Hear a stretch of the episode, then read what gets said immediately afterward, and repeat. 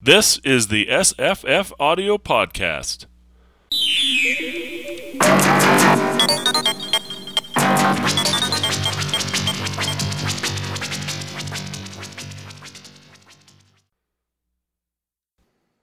Hi, I'm Jesse. And I'm Scott. And I'm Terence under heavy pressure. Oh, yes. and we're going to talk about A Meeting with Medusa by Arthur C. Clarke, first published in Playboy in I've heard- I've heard of Arthur C. 1971. Yeah. Um, I actually processed that uh, issue of Playboy um, and never read the story. And I, I had the audiobook for this, um, which included two short stories, which are super famous, as well as um, uh, Meeting with Medusa. It had The Star and um, Nine Billion Names of God. Hmm. Um, Nice. And those are both Mhm. public domain. This Really? one, That's yeah, cool. right? Amazing. hmm And uh, this one is Are you not. gonna do? You need to do the star on uh, I RSD. already did. You've already edited it, sir. Are you serious? Yeah. So we- we got like 300, 400 episodes, right? So My me- my memory. Yeah. we did. We also did the nine billion names of God. Yeah. Very cool. Yeah. Yes, I remember listening to them. Yeah. Well, Mhm. you know, good writing, good writing, Yes. thoughtful guy. Um, I think the last thing I read by Clarke before this was his bad Moondust book. Um, what was it called? Um, yeah. A fall of moon dust. A Fall of Moon Moondust. Yeah. Yep. Um, it wasn't terrible. It was just Uh-huh. like um, I chuckled because he called it bad. Yeah, that, that was one of my early reads. You know, I've said this a number of times before, but Arthur C. Clarke, I read Dolphin Island. Uh, just have such a clear memory of finding that in a middle school library mhm. and reading it, and then I was into science fiction ever since. Yeah, no, he's, Um, he's but A Fall of amazing. Moondust I read not too long after that. Uh, look, it's a good place to start because Yeah. it gives you a lot of the stuff. You know, it's actually kind of an introduction to science fiction because, and especially hard science science fiction, right? Yeah. Um, now, here's my problem with uh, that book. It's all about characters, right? like, uh, they're all in relationships and they're all thinking about, you know, like, oh, my wife at home. And it's also a mu- murder mystery kind of, or, uh, no, not a murder mystery. There's a mystery Yeah. involved. Mhm. Um, and it's also a disaster movie. One of those. yeah. Yeah. So it's bad. Um, he's not great at that. What he's really good at is this. Um, and I didn't see the twist at the end coming exactly, although he, he sprinkled the hints Mhm. in. Um, I didn't, I didn't know much about it other than I saw the pictures in, uh, the, you know, paintings in, um, Playboy and you've got a hot air balloon, uh, which turns out to have multiple things and gases inside of it. And then you've got a giant Medusa, aka, uh, jellyfish Mhm. and I'm like, that's cool. And and I think I read, you know, something about Jupiter in text while I was processing it. And then when we start the audiobook, uh, it's on Earth, and I'm like, oh, I didn't realize this is on Earth. And um, do you guys know the uh, story this is most similar to? Um, by uh, Conan Doyle. Hmm. No. pretty obscure. Conan Doyle, you know, we think of him as the Sherlock Holmes guy, maybe the Professor Challenger guy, but he wrote a lot of other stuff, um, including some historical stuff. But he wrote a story called um, "The Horror of the Heights," and it's a early airplane book, like so it's like 1910 or something like that. And basically, what it is is uh, pilots are going up and then they disappear, right? And their their aircraft land somewhere on the earth, um, crushed. Uh, it's giant jellyfish in the upper atmosphere story. It's a, it's a kind of like, um, Lovecraftian monsters of the upper, upper atmosphere of Earth. Hmm. Which is, I was thinking, oh, cause that's what this is going to be because, uh, it's, it's got the Queen Elizabeth IV, uh, on Earth, and then that comes to an abrupt end. so like, oh, okay, Uh, story's not over. Um, and Yeah. then we get the sequel inside of it, right? Which is he goes to Jupiter. That's right. That that that opening scene was awesome too. I mean, I was right there, you know, when I read that, the imagery and everything that he was doing, you know, and all the way up to the the shocking end of that section Mm-hmm. where you're like, oh, he's gone. Yeah, yeah. But it was it was really good. I mean, I think it's this is among the best that I've ever read of Clarke.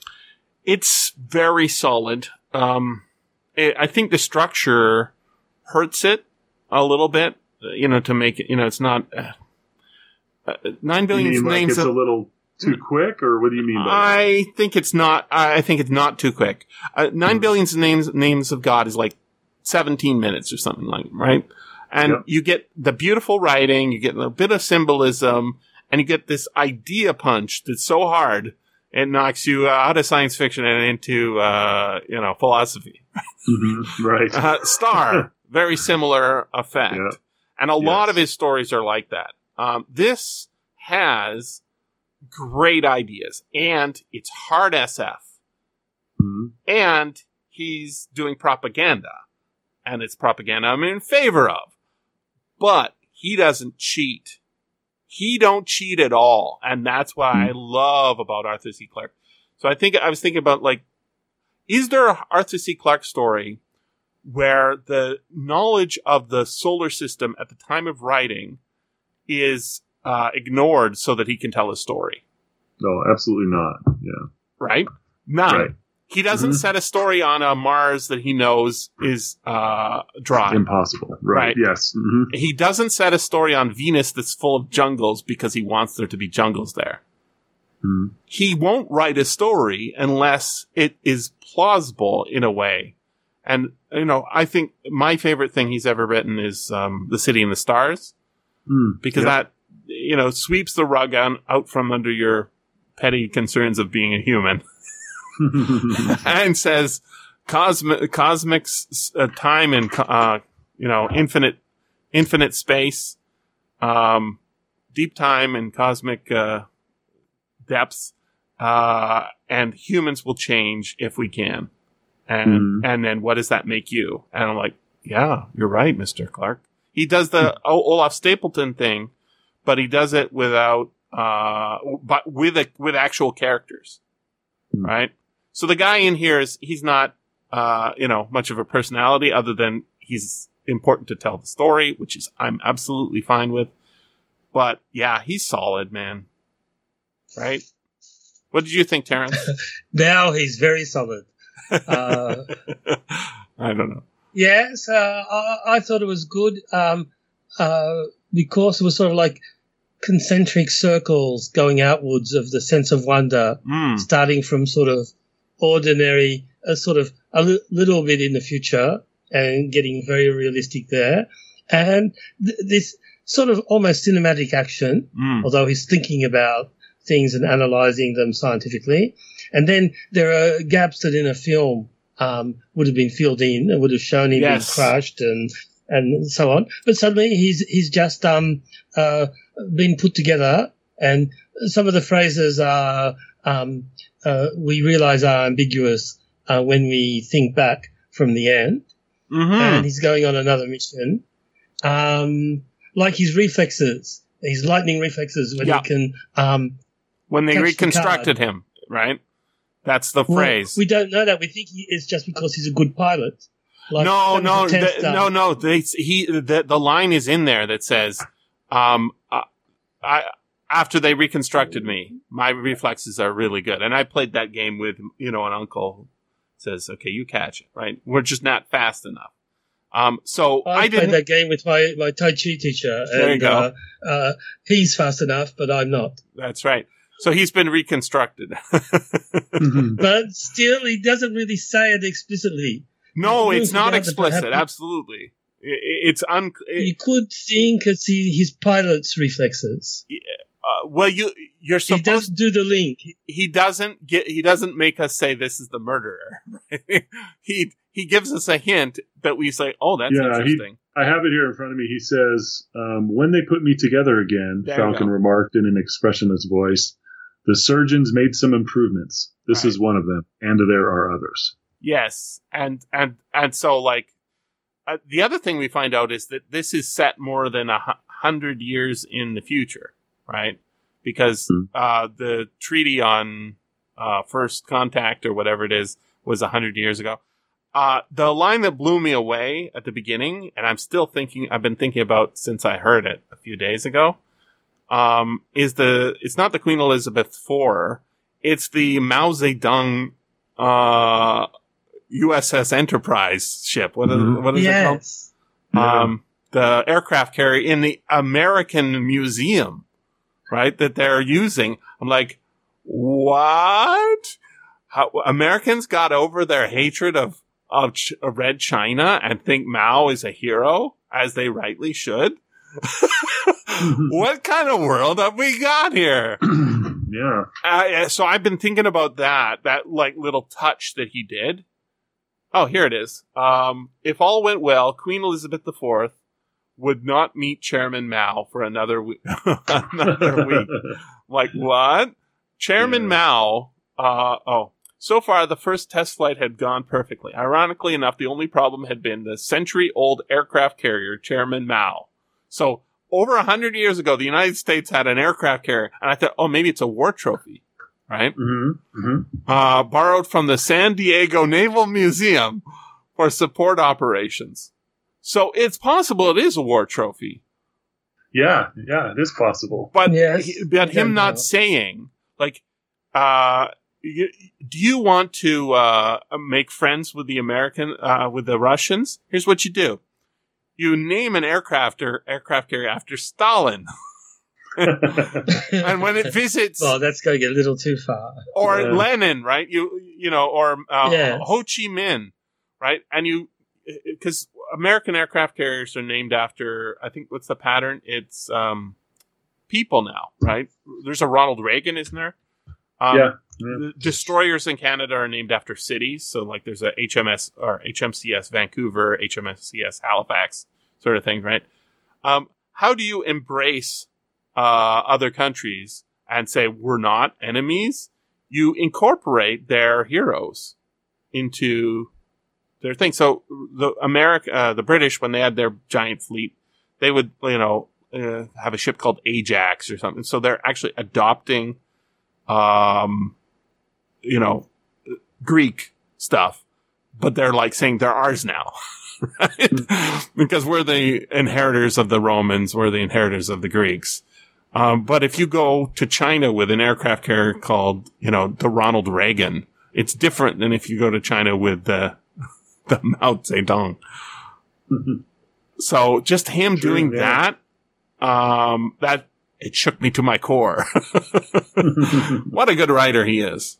I'm Yeah, glad you, you, then, uh, how did you um, pick this, Scott? yeah. Uh, what's that? How did you suggest this one? It, uh, it's just a story that I like from Clarke. Um, okay, you'd read it before. Yeah, yeah, yeah. It's uh, it's a good one. It's just um, fantastic. Now another um, ship that he named was the Kon-Tiki. Mm-hmm. I like Oh, that. I mean, he's I, I love it. You know, he's thoughtfully naming this stuff. Um, but that that's cool too. Uh, well, it fits the um, impossible journey of one man across a, a giant Across the sea, ocean, the biggest sea, right? Perfect. Yeah. Very well um, done. You know, another thing that I was really curious about, and maybe one of you two know, is that he talks about the prime directive Mm. in this Mhm. once there is an alien encounter. And this was written in 71, Mhm. and I know that they mentioned the prime directive in Star Trek, which Amongst six or seven other directives or things that you know our main goal, or you know, Yes, they had other phrases, right? but I'm just wondering where do you guys know what the if the, is there an is there an older origin of this I prime th- directive? I think it's actually the way that it was presented here, is he Asimov. said, you know, humankind has learned from their encounters, like with the American Indians and Hmm. Africa, and how we need to treat others. And this is in 1971, right? Mhm, And he says, and out of that came this prime directive. mhm. And I was just wondering, what's the origin of that? Yeah, so I, I would think it's out of Asimov and his three laws, which you know he didn't start with, but um, uh, prime just means first. Um, and I mean, it's really interesting thinking about uh, this is I'm talking, you know, with friends years ago about how to be in the world. so one of the things I I say is don't lie. Uh, and that doesn't mean seem Sorry, be mean all the time. anymore. Uh, uh, say again. Hi, I couldn't hear you for. Oh, a sorry. minute. Can you Okay. hear me, Scott? Yeah, I, I was I was able to hear you. Okay, a little bit of bad Uh-huh. internet. It sounds like. Okay. Um, I was I was saying, um, you know, talking with friends years ago, like how to be in the world. You know, what's going to make you happy? How do you how do you get the results you want? Uh, How is it good to help other people? Don't lie. Start with that, right? Mm-hmm. So why do you do that? Well, because it causes problems. Now, if you say, Jesse, what's the password to your bank account? I'm like, fuck you. That's not a lie, right? Mm-hmm. Now, be polite. Um, okay, maybe that, that could be a directive, but it ain't the prime directive. Um, and I was thinking like, well, what it, what would the basis for the prime directive be is, uh, don't, uh, this is, um, maybe Ter- Terence can help me. Uh, I is believe the it's- categorical. yeah, it's a categorical imperative. Basically, Mhm. don't use others as a means to an end. Right? Um, people are ends in themselves. Don't use others as a mean to an end. So you don't go around lying to people to get what you want because that's wrong. Um, well, why is it wrong? Maybe it's because it'll hurt you. Maybe that's the reason. I don't know. But what I do know is um, that's the prime directive, uh, and that's a negative, right? And that's Mhm. kind of what we have here. The way the prime directive works in this story is let them get used to you, Right. Yeah, he said that. Uh, which is not the Star Trek one, right? The Star Trek one changes from episode to episode, from book to book, from uh, uh, you know season to season, and they break it all the time for purposes of plot. Sure. Um, but that Well, yeah. but there's something behind it. And I think it is going back to Asimov's three laws. Reason he has those three laws there are those are how you should act as a person. What are the Asimovian three laws? I can't even remember. And then there's a zeroth law. Three Yeah. Laws, Asimov. Yeah. Let's see. Yeah, you, A it is, robot you may not shouldn't harm injure- a human being. Yeah, a robot may not allow a injure human being to come to harm. or a human being, or through an action allow a human being to come to harm. So just replace the word robot with person. A person may not injure a human being, or through an action allow a human being to come to harm. Law number two: a robot must obey orders given it by human beings, except where such orders would conflict with the first law. So now, obey orders? Fuck you! I'm not taking any orders. Um, I would change that for persons to be a human must uh, consider others except where considering others would injure or allow someone else to be injured. And what does injure mean? Does it mean emotional? No. it means like physical or some some trauma. Not like your my feelings are hurt. Fuck you. Fuck your feelings. Um and then a robot must protect its own existence as long as such protection does not conflict with the first or second law uh, a, a person must protect his or her own existence, such as, uh, as long as such protection does not conflict with the first or second law. So, um, don't, you know, go out of your way to help somebody with something that they don't really need help with if it's going to hurt you. And Hmm. we can't think of it's interesting application of those things. yeah, it doesn't work, right? It doesn't work because we're not robots.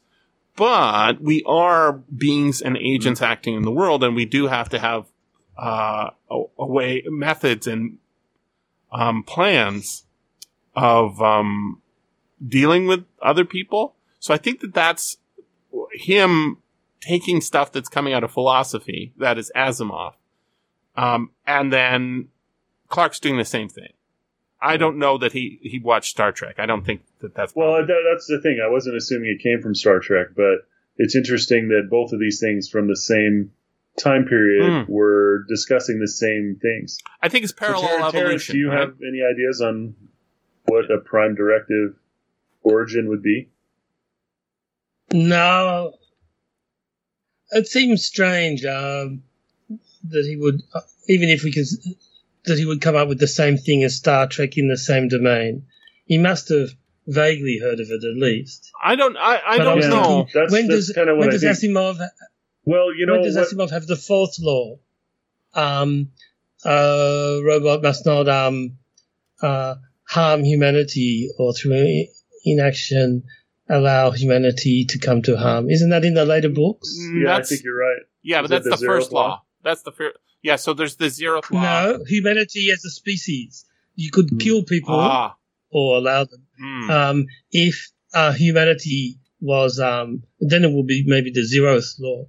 But I think there's a fourth law like that that you you can um, you could conceivably give priority to um, humanity over particular humans. That's the zero. I think that's the that's the zero flaw. That's the zero. Yeah, which is a later addition, so it is technically fourth, right? Interesting. But so yeah, so, so you know this is all fascinating stuff, but you know if we think of you know one of the uh, things that I'm thinking in a story called that, "The Evitable Conflict," which was 1950. Uh, okay. So, yeah, that's the zero. Yeah. Okay. So, but the uh, ah, uh, 1950. Yeah. What was going on in the world at this time, too, right? Um, well, Chairman was- Mao, right? Uh, mm-hmm. Uh, uh, this is right after Nixon goes to China, no? Yeah. Yeah, and uh, Vietnam was happening at this time, wasn't it? It's wrapping up, supposedly. Mm-hmm. People are still yeah. there, but yeah, it's wrapping up. Um, there's right. a kind of uh, uh, unfreezing. What, what, do they call that when it was with with uh, the Soviets? Détente, Oh yeah. hmm right? Um, Yeah. but uh, uh, I love you could tell this uh, even if you didn't read any of the um, the text or the ideas, you could still tell this was written by uh, Arthur C. Clarke because Sri Lanka got to play a role. or India, anyways. Um, Yeah. And he has a few other things like uh, when he was a boy, he saw a tornado touchdown. You know, in the United States, like that never happened to Clarke, because he wasn't a boy in the United States, as far as I know. Um, but he's he's really good. I mean, this is an I this is hard SF. Uh, doesn't cheat at all. His his um, description. Of, I mean, this is an airship book. I love airships. Um, it's more of a hot air balloon than it is uh, anything else. Even though the like on Jupiter, um, what what can what hot air can you use that's lighter than than hy- hydrogen? Hmm, hot hydrogen, right? Of course. And it's like I I wouldn't have thought of that right away. Anyways, he's he's thinking he's thinking through the scenario before he writes the story, before he creates a character. And then we we get that twist at the end that brings it up uh, out of you know the just the atmosphere of Jupiter and Earth, and like this guy's immortal. What the hell?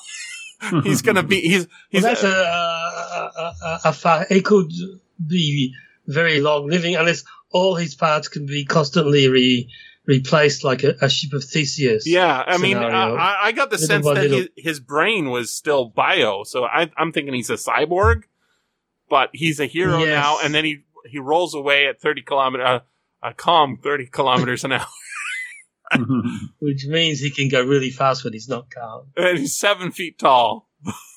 it's like, yeah. well, okay, the human race has And that become was more for psychological remote for him. reasons to, to give him confidence um, so he could heal better.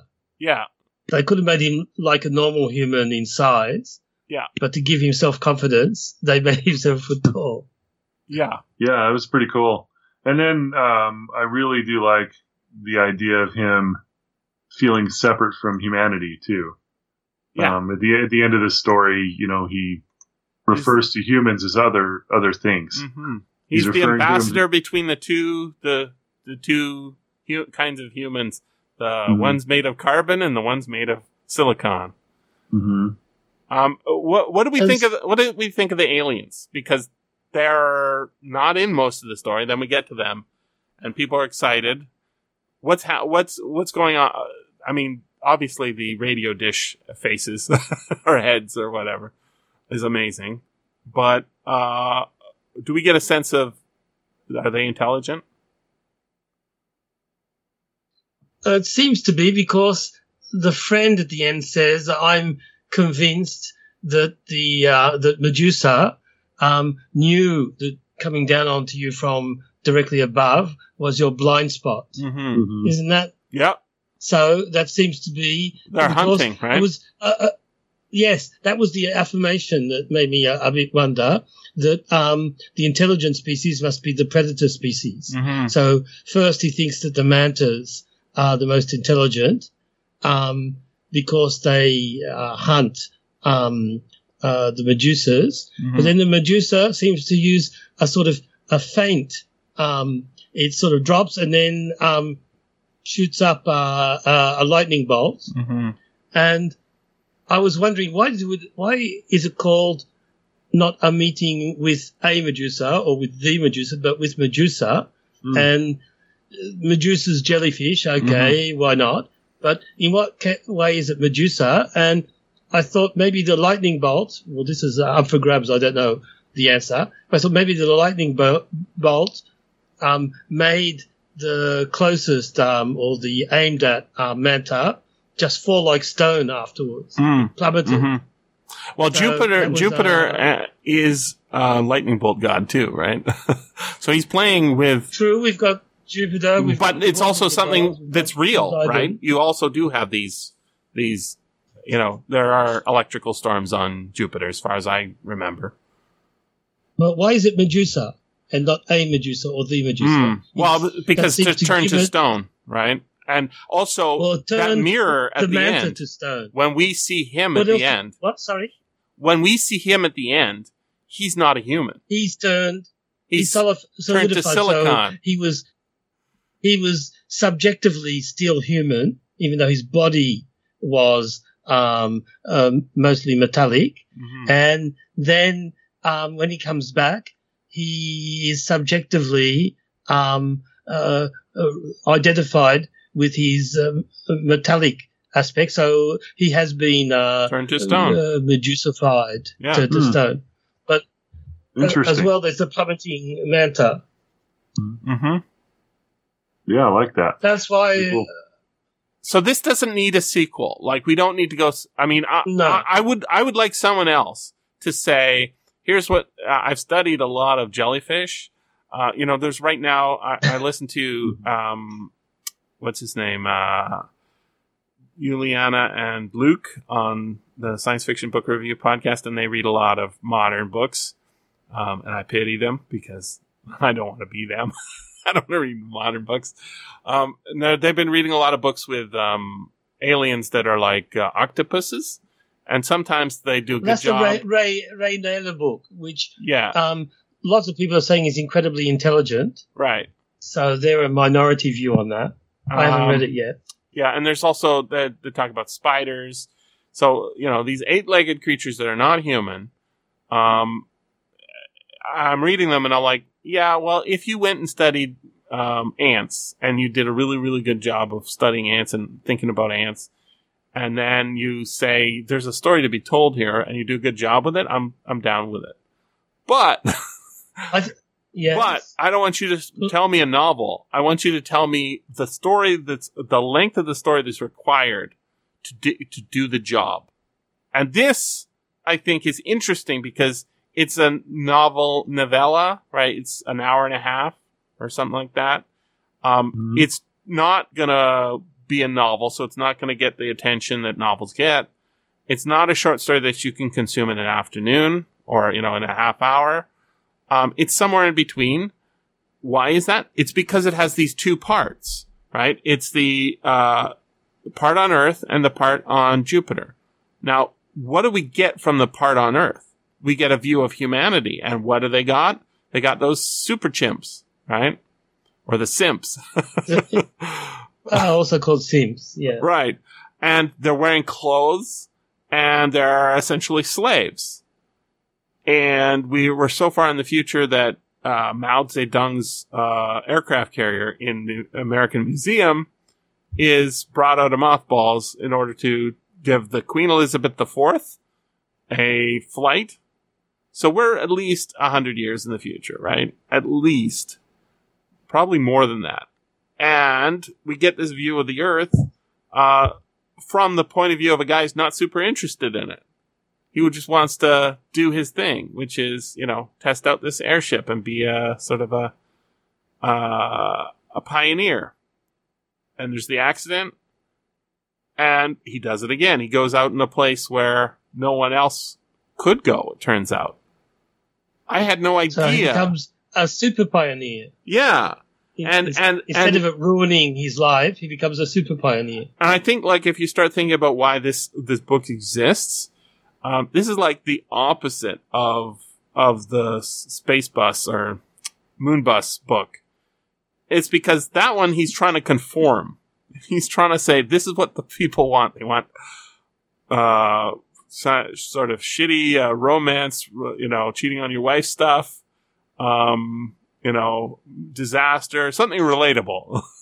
I can see like somebody pitching uh, Clarke's um, uh, agent saying, "You got to make something relatable if you want to make a lot of money in Hollywood."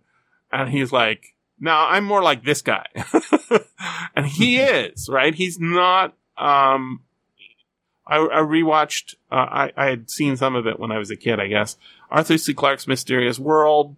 Arthur C. Clarke's this. oh, He did like three series where he basically looks at weird phenomena stuff we would say is you know fringe um and he he takes it all very very seriously and basically concludes there's almost nothing none of it is really uh that interesting that's a very strange thing to do right like this is a really weird guy his level his brain level is operating on a level i'm not saying he's super genius of smarter than everybody else he's just not interested in the normal things that most people are interested so what does he do? He goes to Sri Lanka and says, my new, my new hobby is exploring the ocean because it's as close to actual outer space as I can get. It's so hmm. interesting down there, right? He's like Jacques hmm. Cousteau, but not trying to make money at it or, you know, have a TV show. He's just doing that as a personal interest. And then he's doing that for all the other stuff all the time too. He's collecting, like collecting notes on r- hailing frogs and stuff like that.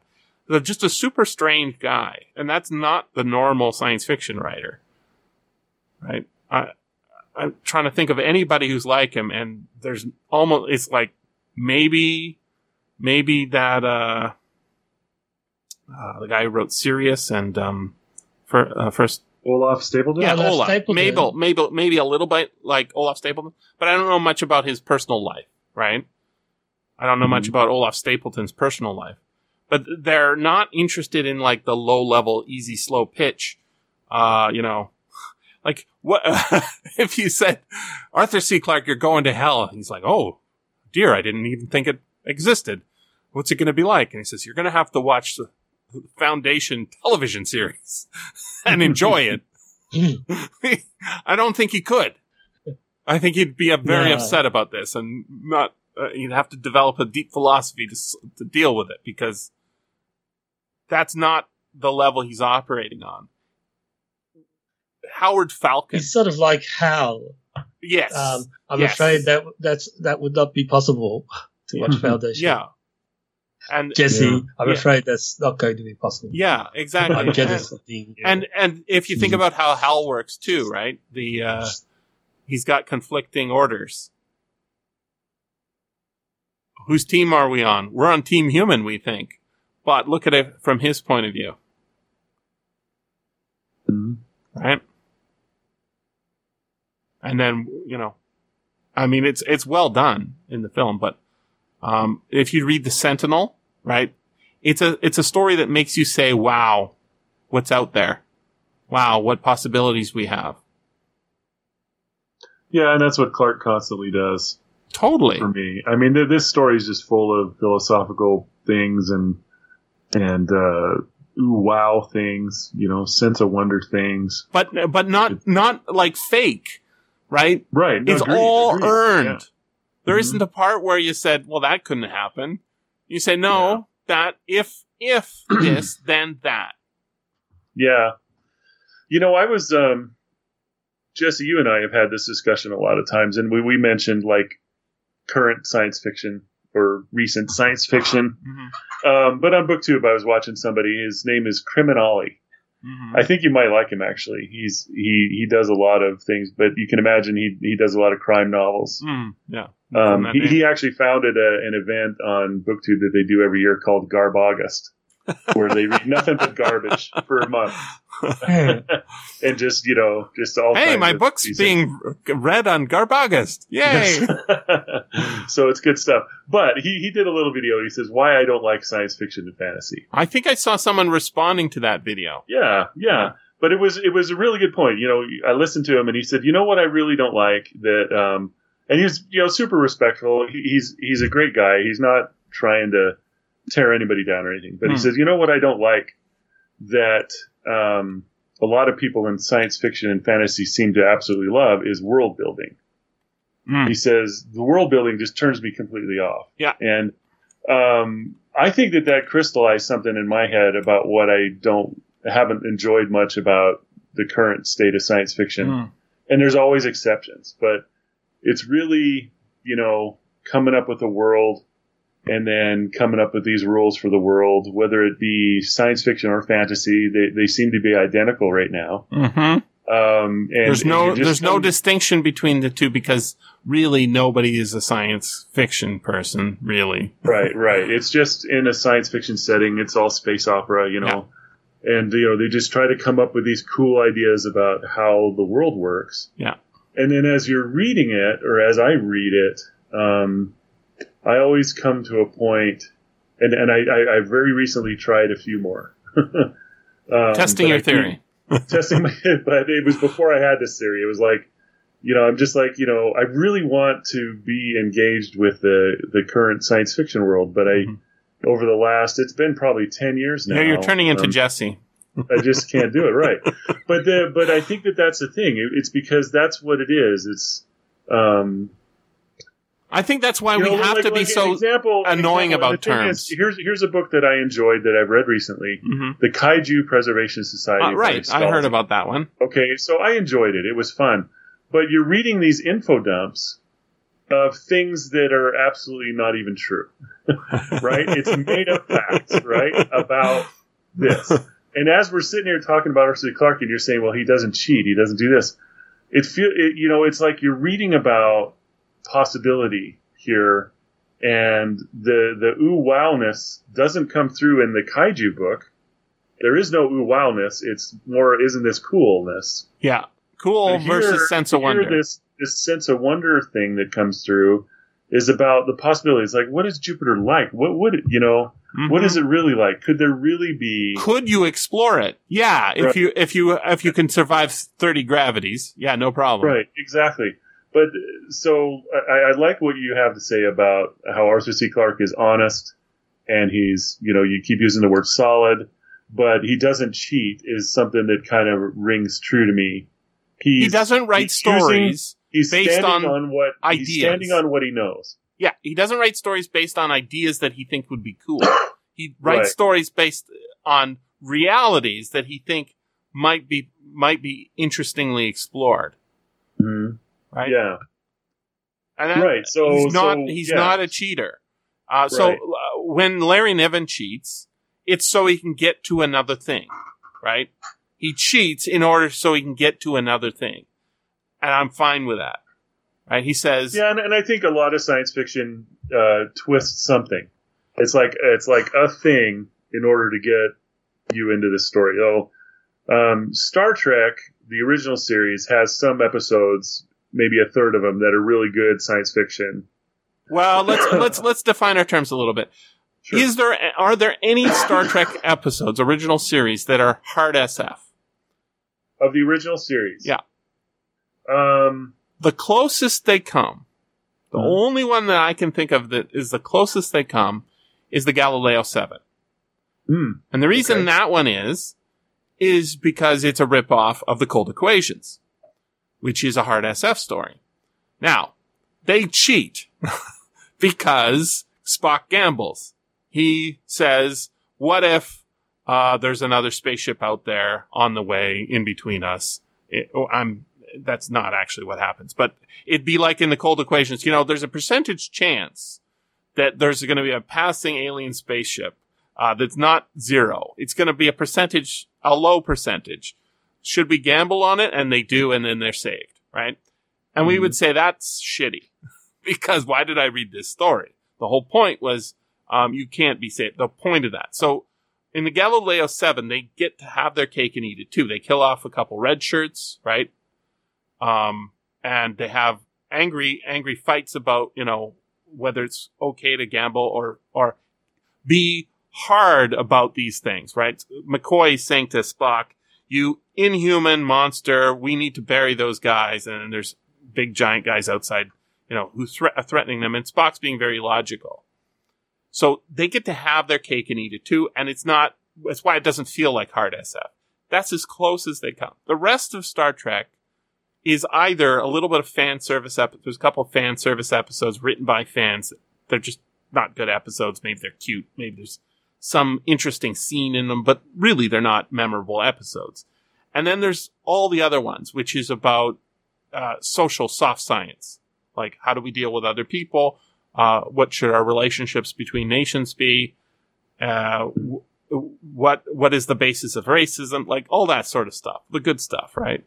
So what we've got mostly got now, in my sense of a lot of the books that are being written, is people watch a lot of uh, a lot of television and movies with s- spaceships in it, and they said I can make up my own rules, and uh, wouldn't it be cool if? And that is not science fiction. It looks like science fiction because it has the spaceships.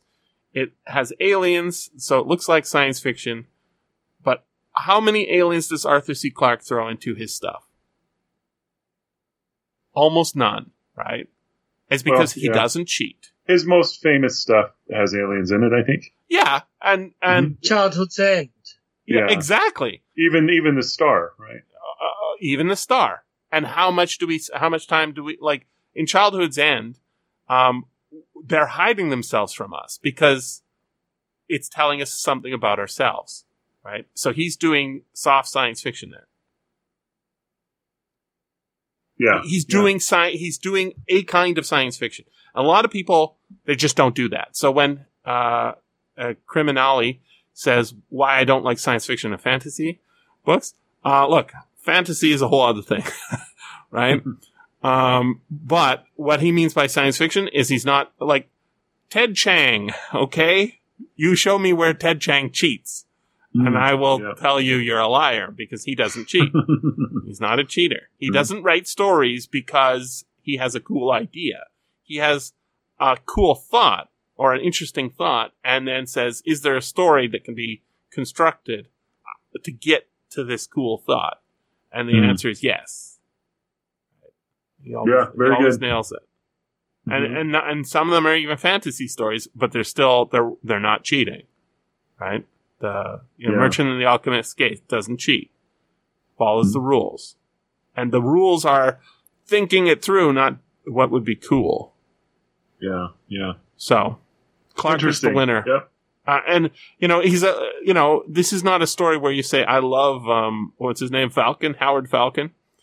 You can't love him. He's unlovable. But what you can do is ride with him and have the experience. Right? No, Right. and no other human characters in the book are are super interesting, right? Or in Yeah, this- and so there was a sequel written. Was there? um, I know we were talking about that, but not by Clarke. It was. Hmm. It's called. It's a novel called The Medusa Chronicles okay. by Stephen Baxter and Alastair Reynolds. Now, Stephen Baxter is the guy who wrote a lot of co-authored stuff, right, with um, Asimov after he died, or was that? I don't remember Clarke him. as well. Oh, was it Clarke? Uh, maybe it was Clarke. Like- Yeah, It seems to me. didn't he? Yeah, I'm I trying to figure out which novels those were. Um, time ships or something like that. Yeah, that sounds right. Oh, that's with Wells, though, right? That's a sequel. That's a really brilliant sequel to Wells because it Oh, very good. begins straight uh, off from the last uh, um, page of um, the Time Machine, and it carries on in the same style. He did uh, Uh, Time um, Odyssey with Clarke. Yeah, the the Massacre of Mankind is a sequel to War of the Worlds by Baxter. Is that any good? I've not read any Baxter. I don't know that one. Okay. He also co-authored with Terry Pratchett. Yeah, and I'm That's looking through this. worse. But anyway, um, Terence, uh, did you say you read part of this novel? Yes, because um, uh, it begins with filling in on the childhood of Howard Falcon and how he came to to get his um, uh, career ambition. And I thought that it, it's like um, when Star Trek goes back and explains um, the early life of of, of Kirk and, and Spock. Uh, um, uh, we it's there's there's some fallacy involved. Uh, we don't really want to know unless it's done incredibly well and it's totally reconceptualized. But for what purpose the is the question? Why do we need to spend any time backstorying uh, W- William Shatner's character? What, what does it matter? Unless there's an idea Yes, there. we don't care. well, it's just a way of filling pages or you know running time in between ads or whatever, and that's why it's shit. So when when you have a regular Star Trek, I, I during COVID I rewatched uh, almost every episode of the original Star Trek and all the other Star Treks too. Um, and one of the things I was like noting is like, you know, this episode we find out Kirk has a brother. Why? because he's murdered at the beginning of the episode, right? And he says, "It's my brother," right? And then we find out um, uh, there's there was a massacre on some planet, and his brother was witness to it, right? So it's just to like raise the stakes for that particular, you know, making the Holocaust personal, right? Because otherwise, it's like, why does the captain care so much? So the only reason he has a brother is so, or whatever, you know, relationship it is, is just to do a technical job. It's like a, it's a, it's a Chekhov's gun on the wall, right? That's the only reason it's there. And, and when, uh, Spock has eyelids that prevent him from going blind during, th- right? The only reason Vulcans have that is because they're, they need to press the reset button. Not because it's important. Right? It's, it's a technical requirement of a, uh, of a, a show where it's not serialized, where it's, uh, it's a, just a reset button at the end of the episode. And a lot of the stuff that we think of as, oh, that's a Spock, a Spock thing, a Vulcan nerve pinch, any of that shit, not good, not interesting. And people get confused because, you know, you're a little kid. You think, oh, Vulcan nerve pinch. Yeah. Uh, wouldn't that be cool? It's like Yeah. the ears are not what make Mr. Spock Mr. Spock. It's him uh, trying, being an emotional, be- who's, who was talking about this? An emotional being who is a very emotional being who is, uh, desperately controlling his emotions at all times. Right? The, the logic of Mr. Spock is what makes him alien, not the ears. Or the Vulcan nerve pinch, or the Vulcan eyelids when he needs them. Uh, him being a, a, a spawning salmon, the Theodore Sturgeon episode, right? Amok Time. That's uh, awesome. But I don't ever need to see that ever again. And yet, what do they do on Star Trek? Do it every fucking time they bring up a Vulcan, right? And not even every Yeah. seven years. It's every seven episodes, it seems like. Or maybe 17 episodes. So, Hmm. yeah, that, I would just say, like, he's right. That guy's probably right about why he doesn't like science fiction and fantasy, uh, because most of it is crap and he's not being exposed to the good stuff, which, you know, you have Yeah. to dig back. Yeah, and he, he did say dig around. he did say there's exceptions. There's things that he likes, but that was the name of the video. Mhm. He was just explaining. I, I thought it was just a very good point. Yeah, the guy I saw a response video to from um he I don't remember what his YouTube he's bald, he has a mummy behind him. Oh yeah, Michael K. Vaughan. That sounds yeah, Michael K. Vaughan. Yep. He did a response video and he, his was not disrespectful to the other video. He was saying, "Here's what I like." And he pulled out a big stack of books like he always does Mhm. and he goes through the video, you know, that, that kind of booktubing I'm down with. Absolutely. Yeah, he has good for sure. taste, it seems like. Although he reads a lot more than I can possibly read. Uh-huh. you bet. You bet. Yeah, I like him quite a bit. He's good. He's Both a of good them. YouTuber. them. Yeah. I'll watch the other guy's video now too. Yeah, Criminolly.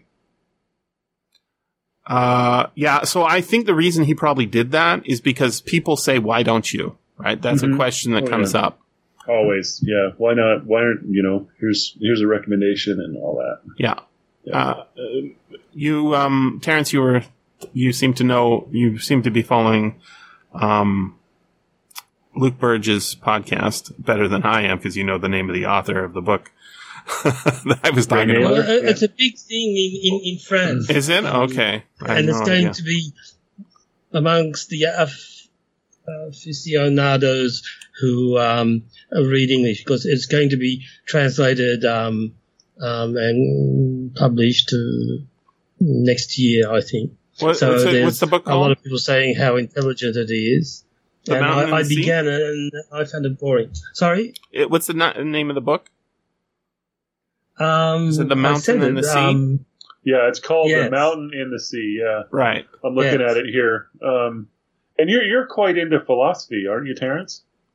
yes. yeah, so you, uh, I'm just looking at the reviews of this and everything. I have not read this book, but it certainly feels like they're coming at it from a philosophical side, and they're saying it's um, quite good when it comes to that. But you, but you, you found it boring. You said.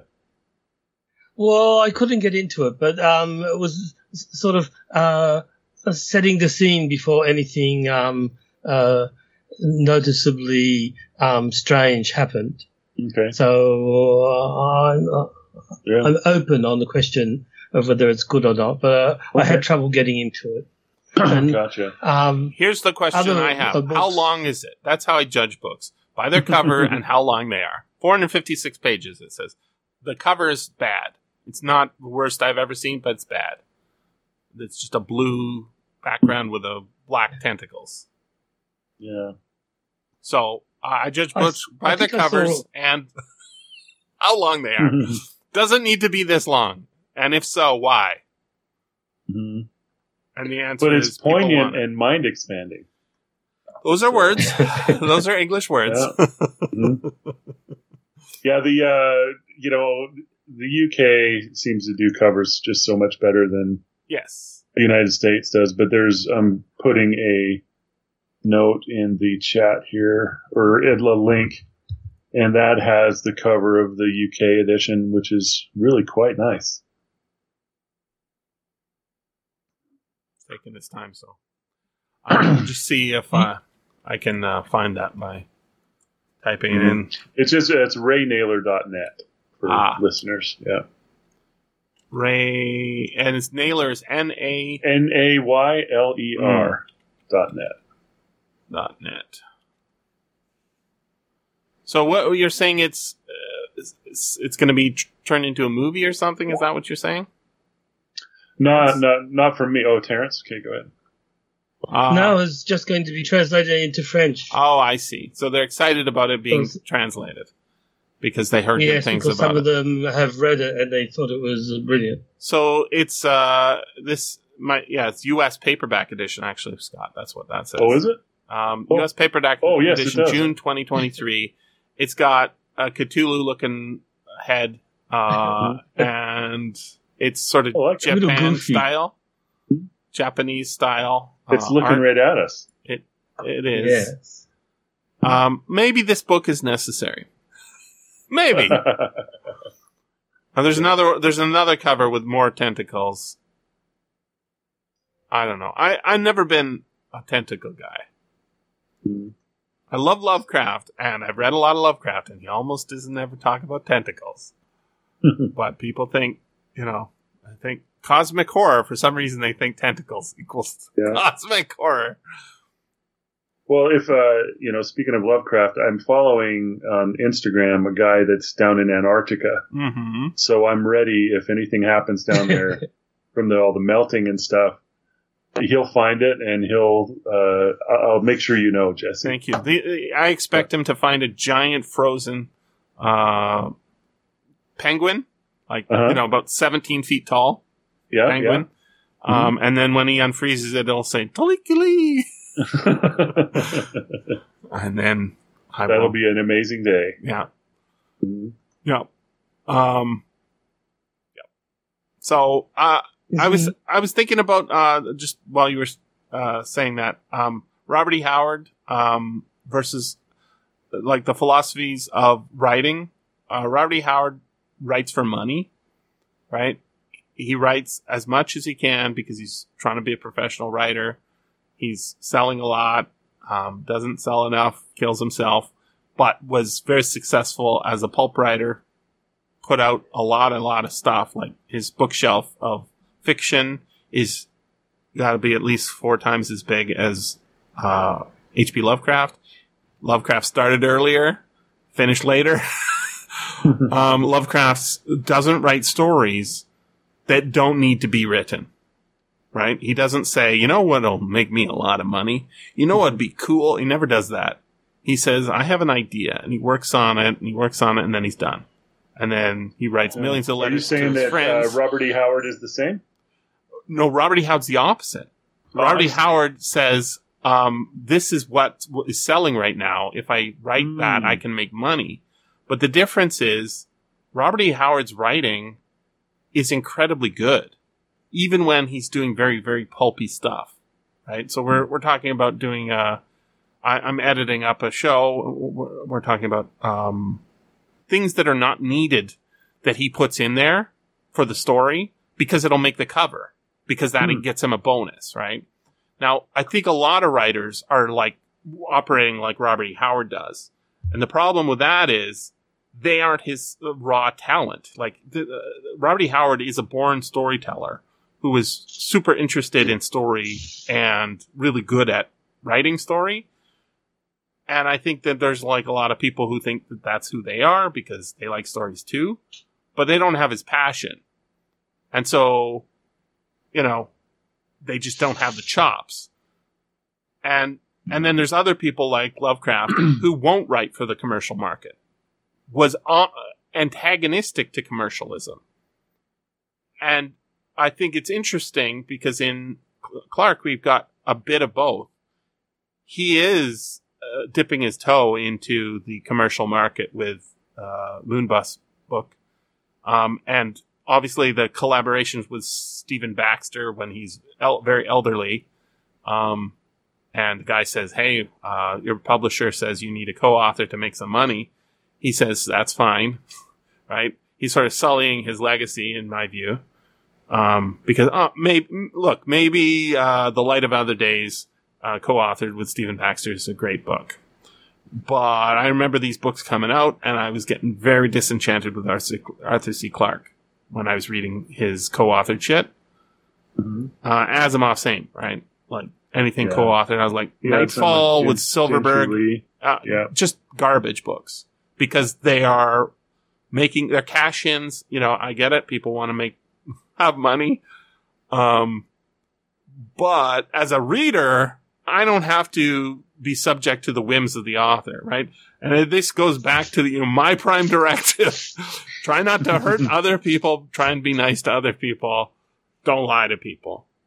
And so if you say, um, this is a really good book, it's amazing, and you're, you, you're saying that because your friend wrote the book and you don't believe it, but you think you can milk some money out of me, fuck you. Right? That's not nice. You shouldn't be, your prime directive is broken. Go back to prin- basic principles. So, I, I, it's interesting because Clarke has a purity in him at times. And I think that that's mostly what we're seeing here. It's, it's very, very pure. Like his, his, uh, two other short stories that were bundled with this audiobook. The, um, and even that title, Light of Other Days, it's a ripoff of a, uh, of a short story called that. And, Yeah, and I think that's what that is. I think Silverberg did some of that with Asimov too. yeah, and, I think it's an expansion of the short story. uh, well, actually, yeah, the Bob Shaw one, yeah. Yeah. Let's see. So Silverberg did. Um, because that's Bob Shaw's only success, as far as I remember. Is he just had this one story idea that was like brilliant, real hard SF, uh, t- poignant, works together. Mm, Um, and then you know you can't make money from a short story apparently. So yeah. write write a big novel. It'll be a hit on the New York Times bestseller lie list about what's actually a good selling book. Well, that was the good thing about Talisman um, Mm. with, by Peter Straub and Stephen King. Um, at a certain point, you were trying to figure out who wrote what, and I said, Oh, that was um, Black House. insofar- yeah, I didn't read that was Talisman. a, as a, Black House. What? Black House. I didn't read Talisman.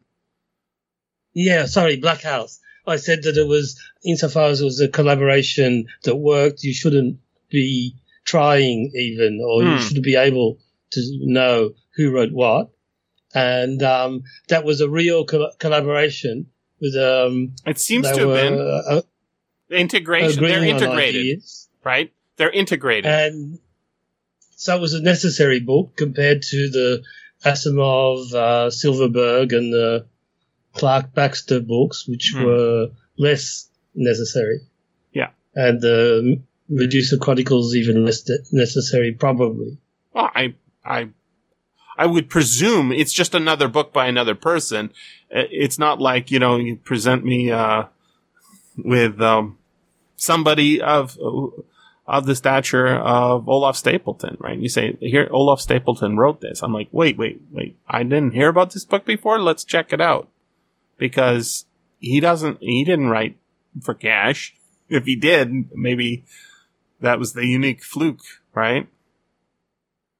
Mhm. I, I think it's interesting too, uh, it- and I'm interested in King because his psychology is. I, I am modeling it, and I'm like, um, his psychology is he has a a prime directive, but it's it's like it's got a like a governor on it or a limiter on it, and it it fucks around with his things because he's just he is like Robert E. Howard. He's like a natural writer, just and he can make money really easily, um, which Howard couldn't. Um, but uh, he doesn't use it for evil generally, right? Stephen King, but he Mhm. also doesn't use it for good. Right, he, he doesn't have an axe to grind exactly, and when he does, it sort of hurts his own work he's more he's much more he's he's like a fantasist of of childhood and um American life. It's a it's a, we don't normally think of Stephen King as a fantasy writer, even though he has some explicitly fantasy books. hmm Sure. Yeah. So like I don't think um uh in your video uh why I don't like science fiction fantasy. It's not going to bring up Stephen King because we just don't think of him that way. hmm It's because other people like they're operating explicitly in the in the quote unquote fantasy realm, like Goblin Emperor book or you know all the Elantris stuff, all that uh you know secondary world fiction, uh, where you get a map and start making up tribes and yeah, world building. I agree. It, it's mostly bad, right? Unless you've got It's- some it- reason for it. Silly world building. Yeah, Um, yeah, it's just the, the yes, but- Jupiter yeah, go for it. in the Jupiter chapters, he's doing um, world building. uh, well, he's laying out the world that that exists there and that we can interpret Well, from. that's it. He, he, Yeah, he's showing, um, in fact, for me, there's a um, a direct line between um, 2001, um, A Space Odyssey, which is uh, uh, three years before the novel is, wow. um, where um, it goes through the monolith has a psychedelic experience. hmm And here, um, uh, he just goes to Jupiter and he has a psychedelic experience that we can um, explain um, scientifically in a way that doesn't take away the psychedelic and sense of wonder um, quality of the experience. Yeah, So he's doing world building, but it's intelligent world building, and the rules are not just silly rules um, uh, made up to give what could be, to fill pages, my friend. To fill pages. yes, a world. Because if you probably if you try to if to hire a god to build the world on those principles, that would just uh, fall apart in a mush. Yes. But um, it is world building. It's it's not like um, uh, novels uh, set on, on Earth um, in a, a well known city, and um, there is a speculative component.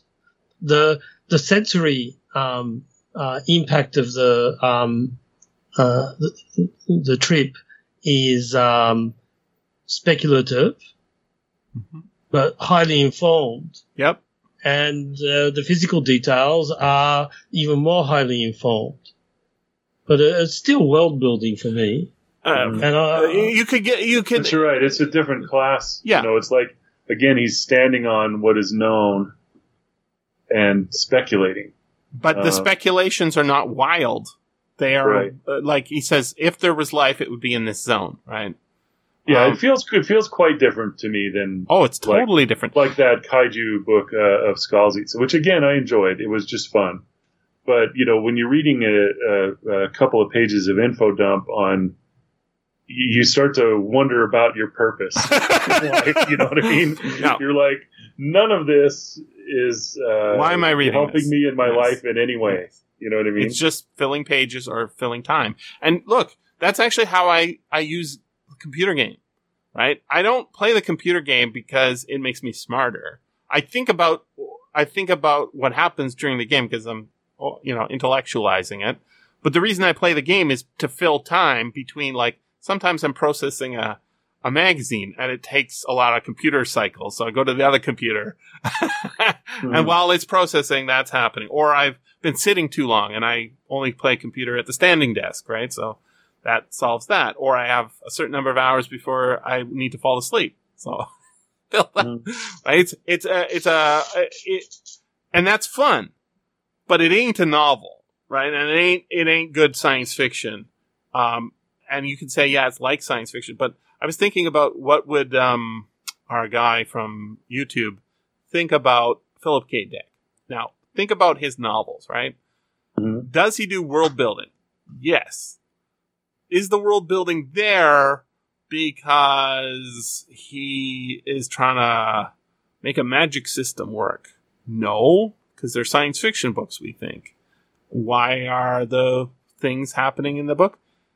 Because they have to, in a certain sense. Like, uh, in a book like Counterclock World, right? Where at a certain point, time started going backwards. Why did that happen? Because wh- what would that mean if time started going backwards? And he's trying to figure out his own like weird experiences. He th- thinks I I have this experience of like thinking I'm I'm still in the Roman Empire. How is this possible? Right? He thinks about that, and then he says, "Well, this," and then he spins up a world in order to explore it, not to fill pages. Now, sometimes some of the books don't work that well, uh, but in his best book, uh, his best novel, and his novels, I, I said this on Twitter the other day, and I thought about it's still true. Um, his novels are all worse than his short stories. His short stories are just much better science fiction or fantasy, whatever it is. They're just better because he's much better at constructing short stories than he is at novels. Um, Man in the High Castle is a really good book, but it's a novel, and his short stories are better than that book. Um, the only exception I can think of is, and it's still, it's got flaws because it's a novel, is, uh, Galactic Pot Healer. And that world he built up in a short, uh, in a, in a children's book. He wrote a children's book that didn't get published until after he died. Um, and then he used that setting to tell an adult story in the book that got published while he was alive, uh, Galactic Pot Healer. And he said, you know, uh, I want to explore the idea of work and being out of work. And so he built up a world in which it's a frontier, Evan's pointing out, where people are challenged to find meaningful work. And what is meaningful work? And you go through the stages of getting excited about doing some meaningful work. And then coworkers. Like that's what that book's about. That's a weird idea. He didn't do it because he read this cool book or he saw this TV show and they had robots and he likes robots. Like I thought that was really cool. That gunfight was really cool. It's nothing like that, right? If he has a robot in there, it's because some people act like robots, right? They just do their job and they keep their head down and they, you know, or they're unemotional or they're mean. Um, and you know, what about uh, sex with coworkers? Is that cool? He's very he has a character who's very excited to get into a girl's pants, and she's like, "I'm more interested in the job right now, but I'm not putting that uh, option off the table." And he, so, like, he's doing everything. is very fun and very rich. He didn't write that world because he needed a setting for some characters. He's exploring an idea, and I I think if you if your story doesn't have idea at its core, it's not science fiction. Hmm. I'm not sure what Well, that's that's is. what I think the prime di- directive is of science fiction. Uh, uh, live with an idea, Hmm. imagine with an, with ideas. Hmm. If Sounds there's no idea behind it, it's um, uh, going to fall apart. That isn't that uh, the title of one of um, yeah, it is a Philip K. Dick. K. Dick's Yeah, How to Build a World that doesn't fire to fall falling apart in five minutes or something like that. Yeah, Olaf Stapledon writes science fiction. He doesn't write uh, novels, right? He writes big, long, thick books that aren't novels, that are just science fiction. Like that's interesting. How do you do that? Well, he just tells a history of of the last and first men. Wow. There's no character that you follow all the way through and they're excited about, you know, their ups and downs. Like, cause that's not what it is. It's, it's like reading a whole bunch of Clarke stories. It's not a novel. It's just a big, thick book. Amazing. That's a, a unique in fiction, right? So yeah, poor guy. It's it sucks that he's been uh, not enjoying science fiction. There's a lot not to enjoy because people are misclassifying it. There it is. How do you build a universe that doesn't That fall doesn't apart fall in two days later? Yeah, Yes. yeah, Well, that's the thing. The the modern world building um, falls apart as soon as you Stop propping you it up. place the book down, or, Yeah. or or even earlier. yeah, yeah. You until you toss it across the room. Yeah. Cool. I, uh, yeah, I don't have a good theory of fantasy. I can't really, uh, uh, because what it's it's pretty big, right? I don't really know what fantasy is, but I do know what science fiction is, and most of the people saying this or that book is science fiction are wrong. They're just they're misclassifying it somehow. Well, strictly speaking, uh, um, it's fantasy, and even some of the things that are classified as the hardest of the hard science fiction that uh, uh, makes an appeal to um, downloading, uploading your brain, and and um, I'm fine so with that as long as it's to Yeah. get to the thing, right? So I, I, I always think It's of okay, Ringworld. but it's not science. It's not hard science. I, I think of Ringworld. He wants to get to the big object he's built in the sky, right? So he, he gives us a bunch of things. He gives us aliens, which give us the spaceships uh, that have impenetrable hulls. Like, there's a whole bunch of gimmies that he get, gives us, and then he he peoples the spaceship with a plot. The, there's these aliens that are afraid of everything. That's why this expedition is happening, and because they're smart aliens, they get an aggressive species and they get a lucky species. Like they, perf- they, they generate a Dungeons and Dragons party before the Dungeons and Dragons party existed, right? A, a, an adventurers group. And they get, uh, the main character, the stand-in Larry Niven's character, and they send him off to this big dumb object in the sky. They explore it and it's just an excuse. The whole book is just an excuse to say, you know, you could build a gravitational feeling thing the size of an orbit of Earth around a star. That's the whole thing, right? So it's all, it's like complete bullshit book because he, he, he's, he's, everything is fiction, like everything is fiction. Like there's no metal that, or material that could, with, you know, keep that orbit happening. Like it would just fall apart, right? So he's 100% cheating. The whole thing. This is his most famous science fiction book. 100% cheater. And it works because he has an idea at the core and everything else is to get to that idea. I, I, I think that's brilliant. Most people, you know, they just like the book and don't analyze it as like, it's a very bad hard science fiction book because he cheats in every possible way in order to get you to the the concept that actually can't technically work because there's no way to get there.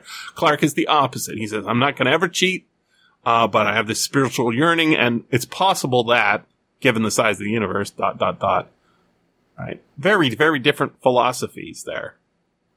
And I guess he like uh, Clarke doesn't even cheat in uh, in the Moonbus book, uh, Fall of Moondust, right? Yeah, right. He doesn't cheat there.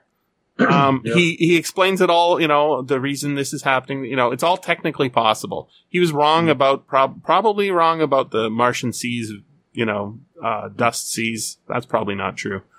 Um, but Yeah, but it He was wouldn't you have know, known that to the the time. knowledge of the time, right? Yeah. Exactly. And, and yeah, uh, it's not his best book because, you know, we spend all this time on a cruise ship or whatever with a bunch of boring characters. and it, and it's not even a bad book at all. It's just, um, people get led astray. So, Hmm. yeah, Clarke, very, very good. Very, very good. I, Super good. uh, dude. And, uh, you know, I, I've been reading a lot of Silverberg lately. I'm going to be reading some more Oh, Silverberg. nice.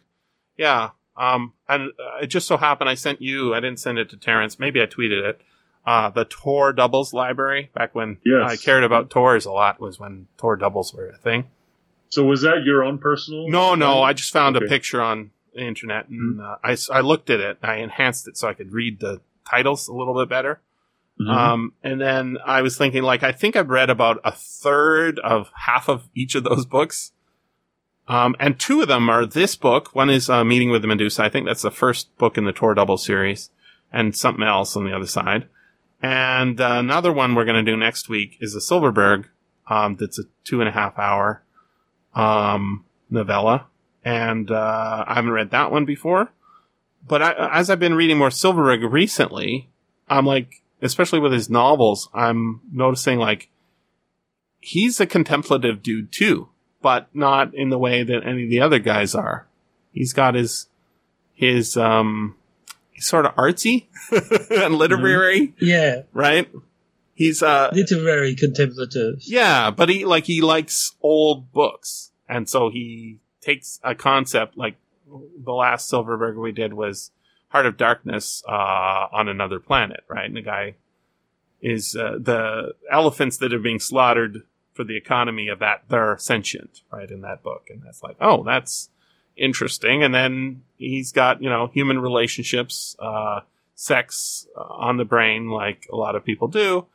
Um, and the setting there, the the world building there, is to get to the um, this uh, spiritual. I don't know the transcendent point, like what is the purpose of life, sort of thing. Mhm. Which uh, he's done in other books, like the Book of Skulls, and Yeah, and he's a good writer too, right? Which helps. Right, right, absolutely. I remember a really good story of his called Passengers. Yeah, of course, right. That was That's Yeah. a something. classic. Yeah. And that's uh, interesting. There's there's a lot of stories just like that, but that's the one that is the the breakout. Uh, maybe it Hmm. maybe it won an award or two. I don't know, but um, it's it's one of his most famous works, I would say, which Mhm. is interesting because when you start thinking about Silverberg, what is he famous for? Maybe Majipoor, maybe. Yeah, I was going to say Lord Valentine's Castle. I think. Yeah, It's probably his most popular one. yeah. maybe? It's a series, right? Yeah. I'm, Yep. not, I'm not big into those. Uh, Night Wings, maybe, but Mhm. he has he has a pretty big stature for a guy who doesn't have a killer book. In in, in the same way Harlan Ellison does, I think, right?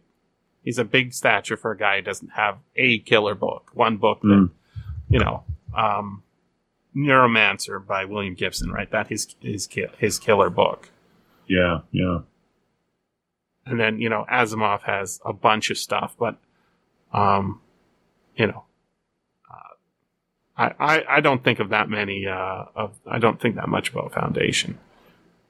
Mhm. I liked it. I liked reading it at the time, but I didn't need to go through all of them, which I found out by reading too deeply into Foundation and Empire, Mhm. Right? And trying Yeah. to tie it all together with the robots, and ah, I'm done. Mhm. Probably it would have been better to read just the original shorts stories Yeah. rather than the fix up and keep going with the fix up and connect it all together. Because his standalone short stories are just really good. Asimov. Yeah, they are. They are for sure. I've got a really nice hardcover called Phases of the Moon, Hmm. which has a bunch of his stories in it. Um, Kind of he, he was a writing machine into- too. Silverberg, you know, like he, Yeah. he wrote for money. Um, and he's, you know, not proud of some of the stuff he wrote for so he doesn't like promote it. Um, but, uh, that was, that was, uh, and he, he hasn't, he's still alive and he's not like licensing his name out for everything, right? As far as I know. So, maybe, Yeah. what was, la- yeah, last thing here is listed 2010, right? I don't, th- yeah, I, I, he's sort of, uh, w- w- now that he's not poor, he, Mm-hmm. isn't, he isn't, uh, trying to get his pension pa- padded or something. yeah. I think we're pretty much done. What do you think? Okay. Yep. I think we hit her. Good story. Cool. Yeah, I love the story. He's, he's such a good writer. Yeah, he is. He, he knows what to do. All right. He know he knows what to do. That's He awesome. knows what to do. Arthur C. Clarke. He knows what to do. uh, next week, sailing sailing to Byzantium. Uh, Mhm. Terence is on for that. Yep. So that's on a Sunday. Scott's probably not available. yeah Uh, Farnham's Freehold. Yay. Uh, Everybody wants to do that. yeah. Uh, Paul's signed up for it. I'm surprised. cool. I, I, Surprise? I- is, I- is Paul is Paul withdrawing? no, it's just that um, uh, he's going to rant about it. I think. Oh, and I'm gonna say it's not as it's not as bad as you think, Paul. Mhm. That's probably what'll happen. I haven't read, maybe I haven't read the book since I was a kid, so maybe I'm wrong. Uh, I, I I did remember reading that and saying, "Oh my god," at the time. So uh, then we're gonna do a Westlake. nice. Yeah, I not available. that. Yep. Yeah, I'm pretty much Tied up. gonna be revving back up. Okay. Yeah. Well, there there's um a change. Ooh, the Colorado Kid. That's awesome. yeah, I got. The, I've read that. Uh, I got the illustrated edition from Hard Case Crime that they reprinted with a different cover at the thrift Mhm. shop, and it's an excuse to tear it up and Cool. scan those illustrations. Oh, I've watched uh, the first two episodes of Justified Ooh, City Primeval. and how is it? It's good. Good. Yeah. there are characters, though. I'm warning you. There are characters in it. Um, El- Elmore Leonard, did you see uh, this week? I I put up a Elmore Leonard short story oh no, I didn't see uh, that. on Wed- uh, Tuesday. So um, Tommy Patrick Ryan, who uh, listens to Reading Short and Deep, wanted to help out, and Uh-huh. Uh, he is a good narrator. It's surprising. Um, Nice. Just some random guy on the internet Yeah. found me and um, through cool. Eric. Uh, and um, so uh, I sent him that when I found out it was public domain. Mhm. And uh, man, he's it's his eleventh ever published story, and he's just Mm-hmm. so good. Like his readability scale is like Uh-huh. through the fucking roof. You know, Oh, I love it. I love it. uh, like if, if you just like look at the opening page want some coffee like like he, does so much characterization with just like a few lines of dialogue and uh, that's that's why i liked elmore leonard but cool. he kind of he got worse at the end there but Yeah. um yeah so well, I'm enjoying it so far. cool Yep. uh, Really good job.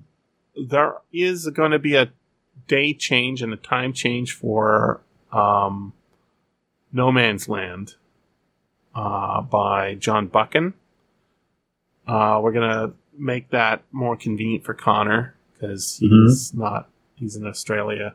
Uh, he, he was interested in this book, uh, but it was going to be at 1 a.m. for him. Hmm. So it'd be four Yeah, o'clock in the rough. morning. Yeah, by the time we finish, um, which is a little. Uh, it's only eight hours later for Terence, so it's like early evening, right? Six p.m. something like that. Now, Yeah. yes, it's it's it's seven twenty. Oh, okay, seven twenty. Uh, not off by too much. So reasonable hour into the evening, not ruinous. No, not ruinous. No. Um, I I eat before, so I'm Yeah. not hungry. I, I save my hunger for uh, throughout the podcast. That way, I can be angrier. It's a performance enhancer, being angrier, maybe. starve myself for 16 hours before a podcast. Which is like, No, I, angry. I approach it satisfied. Yeah. Um, uh, Houston, Houston, do you read? Isn't that a half a Tor double? Yeah, it is. No, is it? Yep, Yeah. it is. Yeah. It's a short story, or Yeah, it's it's half a wa- ace double. I'm pretty sure. And now I noticed that it's Jesse and Terence only, so we could add a Scott in there if we want to do it on a Saturday. Um, let's see Yes. here. James Tiptree.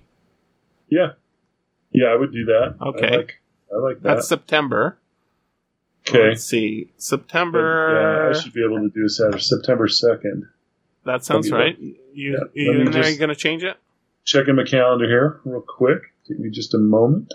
That works for you, Terence, right? yes, Yeah. no problem.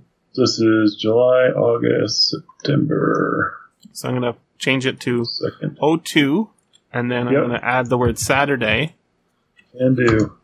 Saturday. Maybe we're going to start a sub podcast of only uh, Ace, du- Ace to- Tor double. Oh, that, that's actually a really cool idea. Well, uh, we've already started on it, and we started with it. the first one, didn't we? Yeah.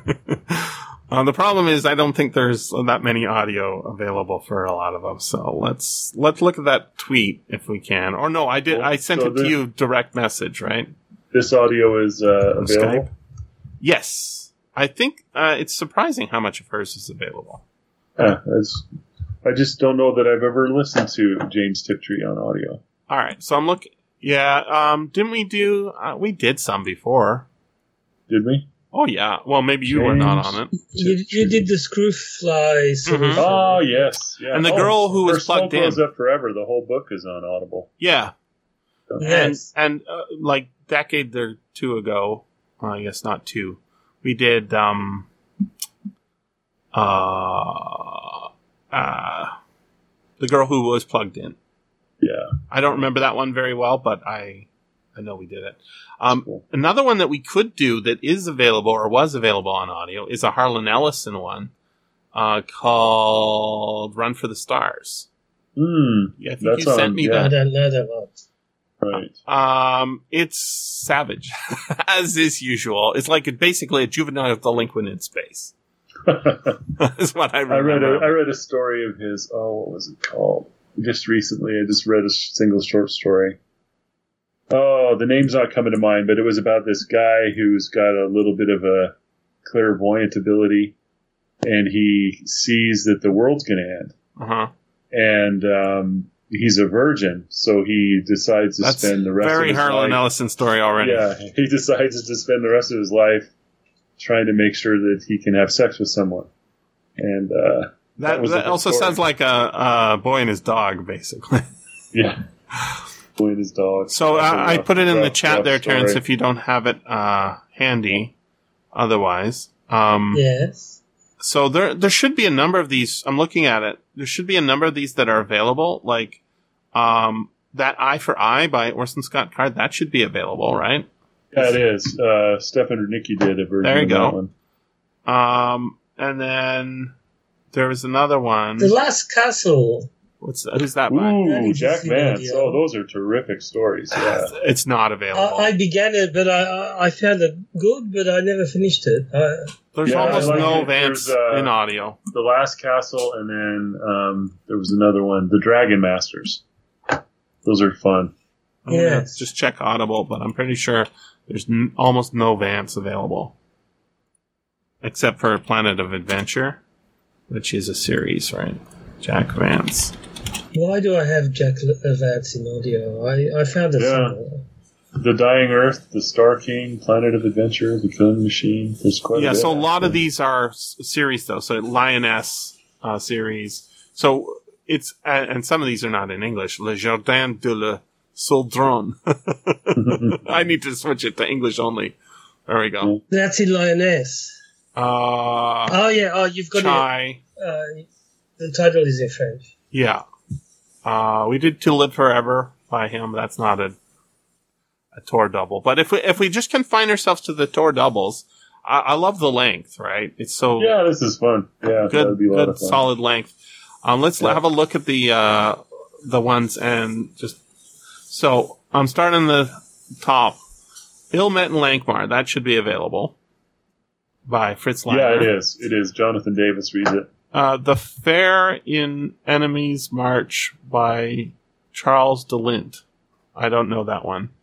Robert Oh, I don't know Silverberg in another country that might be available.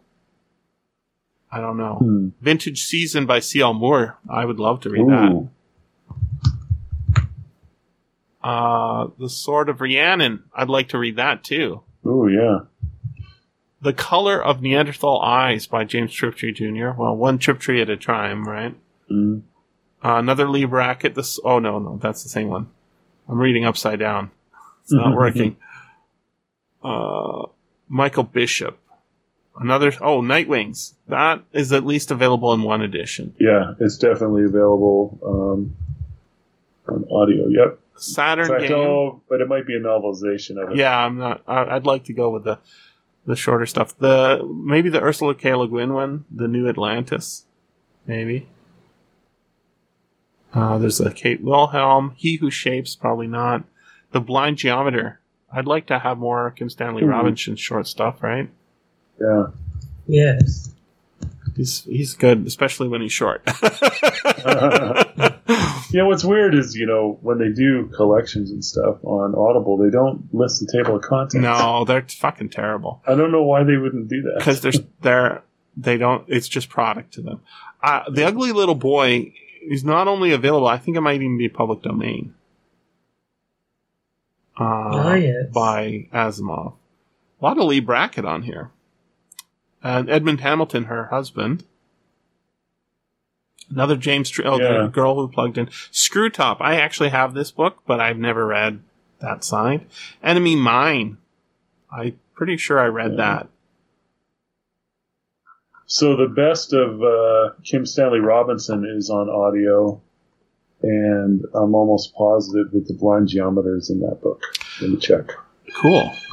Um, down the bottom, Hard Fought by Greg Bear. I have that as audio on cassette. Yes, that I that's- converted.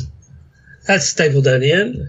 Yeah, I, you know what I really love about him is, even though he was a shitty prose stylist, Yep. like you can't Yes. read, you can't understand what's happening because he's just bad at it. Um, he was an idea man. Like Yeah. he, he should have had a badge said idea man because and then he sold So- out and died. The blind geometer is in the best of Kim Stanley Robinson, so Cool. that's a go. I think we're we're doing pretty well here. Mhm. Um, He's got a cool baseball story, by the way. Um, tell me. It's in the same book. It's called um, Arthur Sternbach Brings the Curveball to Mars. That's cute. Super good. It's fun. Our Lady of Darkness. Who's that? Oh, Fritz Leiber. Okay. That's Fritz Leiber, yeah. and Conjure Wife, which is public domain, but no Ooh, nice. No audio. Universe. Uh, I think that isn't a collection. No, no, that's um half of uh of yeah. We've already done Universe. Interesting. Yeah, it's half of um Orphans of the Sky. Um, Yeah, Ill Met in Lankhmar is um, That's fun, and available. it is yeah, and it is available. So and it's fantasy, so we could get Yeah. into that. yeah, Damon Knight has two things. I can't read this. A little bit hard to read some of these. Icehenge. Isn't that by Yeah. Kim Stanley Robinson? I didn't I didn't realize that that was a shorter book. Um, I've got the novel Icehenge. Yeah, I wonder In if fact, it's. I just started it the other day, Oh, really? but it's a novel. It's not a novella. There's a What Press Enter by John Varley and Hawksbill Ooh, Station yeah. uh, in the same book by Robert Silverberg. Yeah, Press Enter is available standalone from Audible. It's Dude. just you- That's great. We're doing really well here. And Yeah, uh, one one book that everybody always recommends that I do not know is available, Death of Doctor uh, Death of Doctor Island by Gene. yeah. Oh, maybe that's not Island of Doctor Death. Isn't that what it is? Yeah, the Island of Doctor No, all, that exists too. You've got all the permutations. But Yeah. the, so the Death of Doctor Island is a different story than the Island of Doctor It's- Death. Yes. Okay, It is. He Not confusing at all. Around. He's got like four of them or something. like okay. Thieves Control by or Carnival by Karen Haber and another Leigh Brackett, uh, The Jewel of Bas. Home is the Hangman by Roger Zelazny. And there's a Samuel Delany with a very long title that I can't read. Uh, a Harry Turtledove and The Wheels of If by L. Sprague de Camp. So Wow. Gene Wolfe has a ton of audiobooks now. If They're all Audible exclusives. Oh, that's interesting. Yeah. Um, so we got the Book of the New Sun, the Book of the Long Sun. Well, I knew about Uh, those, but is there a short, short? Uh, got the night. I don't see any short fiction. damn no. it! Soldier of the Mist, The Wizard, Huh?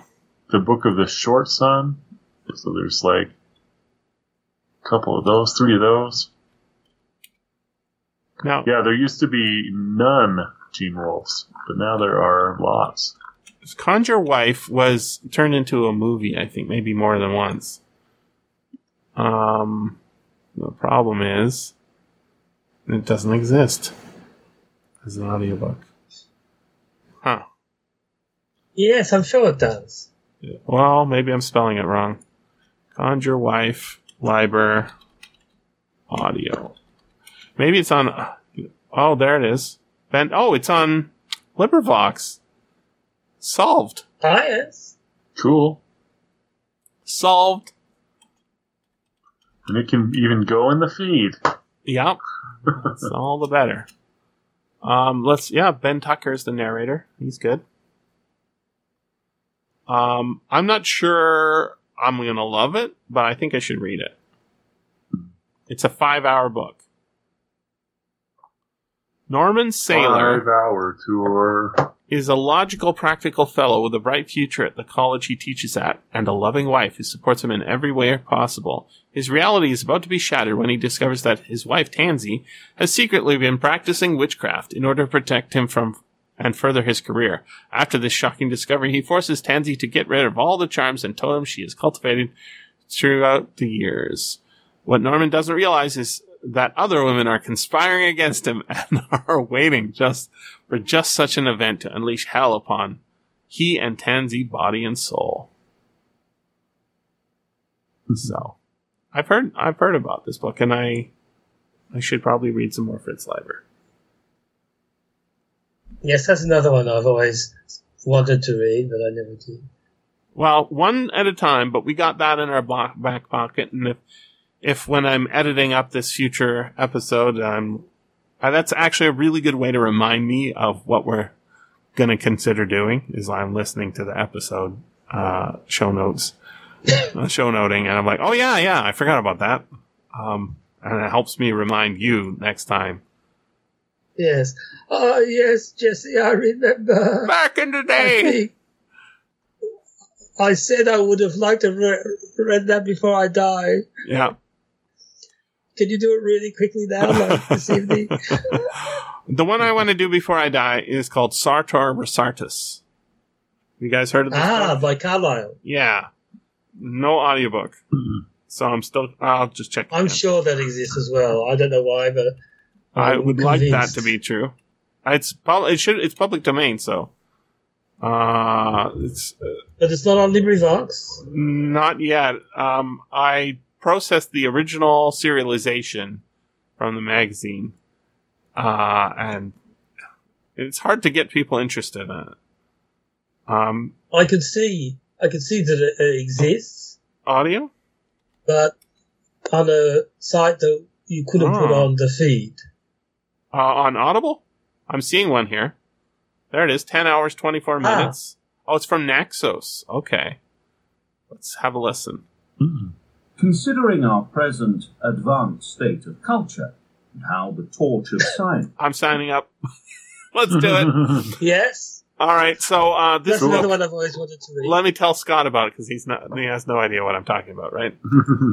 Uh, the Wikipedia entry, uh, on it was really good. I don't know if it still is when I found what it. years what ago. is it that we're talking about? It's called Sartor Resartus, uh, which Yes. translates to the tailor retailored. And uh, it's a meta book of some kind. Resartus uh, by Thomas Carlyle. Okay. Uh, 1831 novel. You love your 1831 novels, don't you? Oh, you betcha. so many good ones. Um, Scottish essayist and historian and philosopher Thomas Carlyle. See, we've already got uh, Terence Mhm. hooked. right? The Scottish essayist. First published in a serial Fraser's Scottish, magazine. Scottish essay. That's right.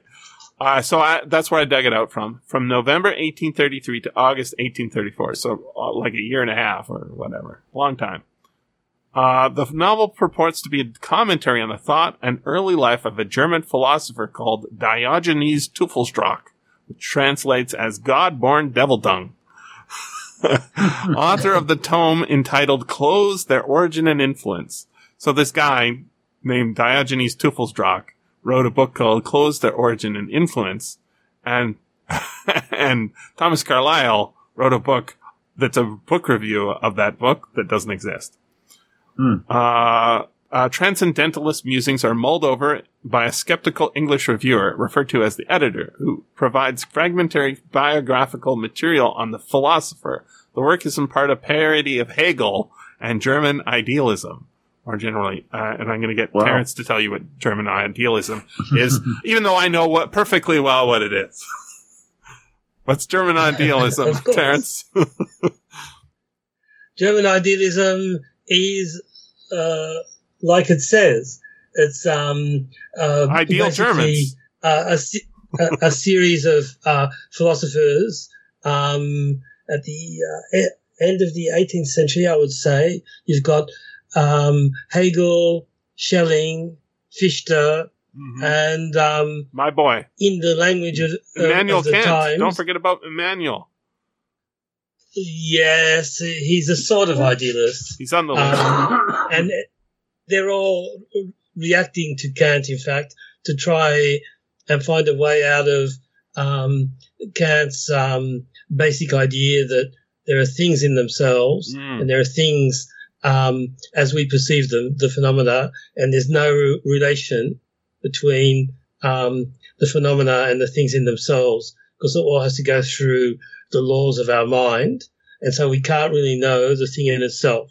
And so the German idealists um, kept on trying to find ways round um, that dilemma by suppressing different premises and um, finding different ways of getting to real knowledge of the thing in itself. Um, so either by intellectual intuition, which Kant said was impossible, or by dialectics, or by You're, saying, you're- you're losing me, so you've lost Scott. That's what I can tell you.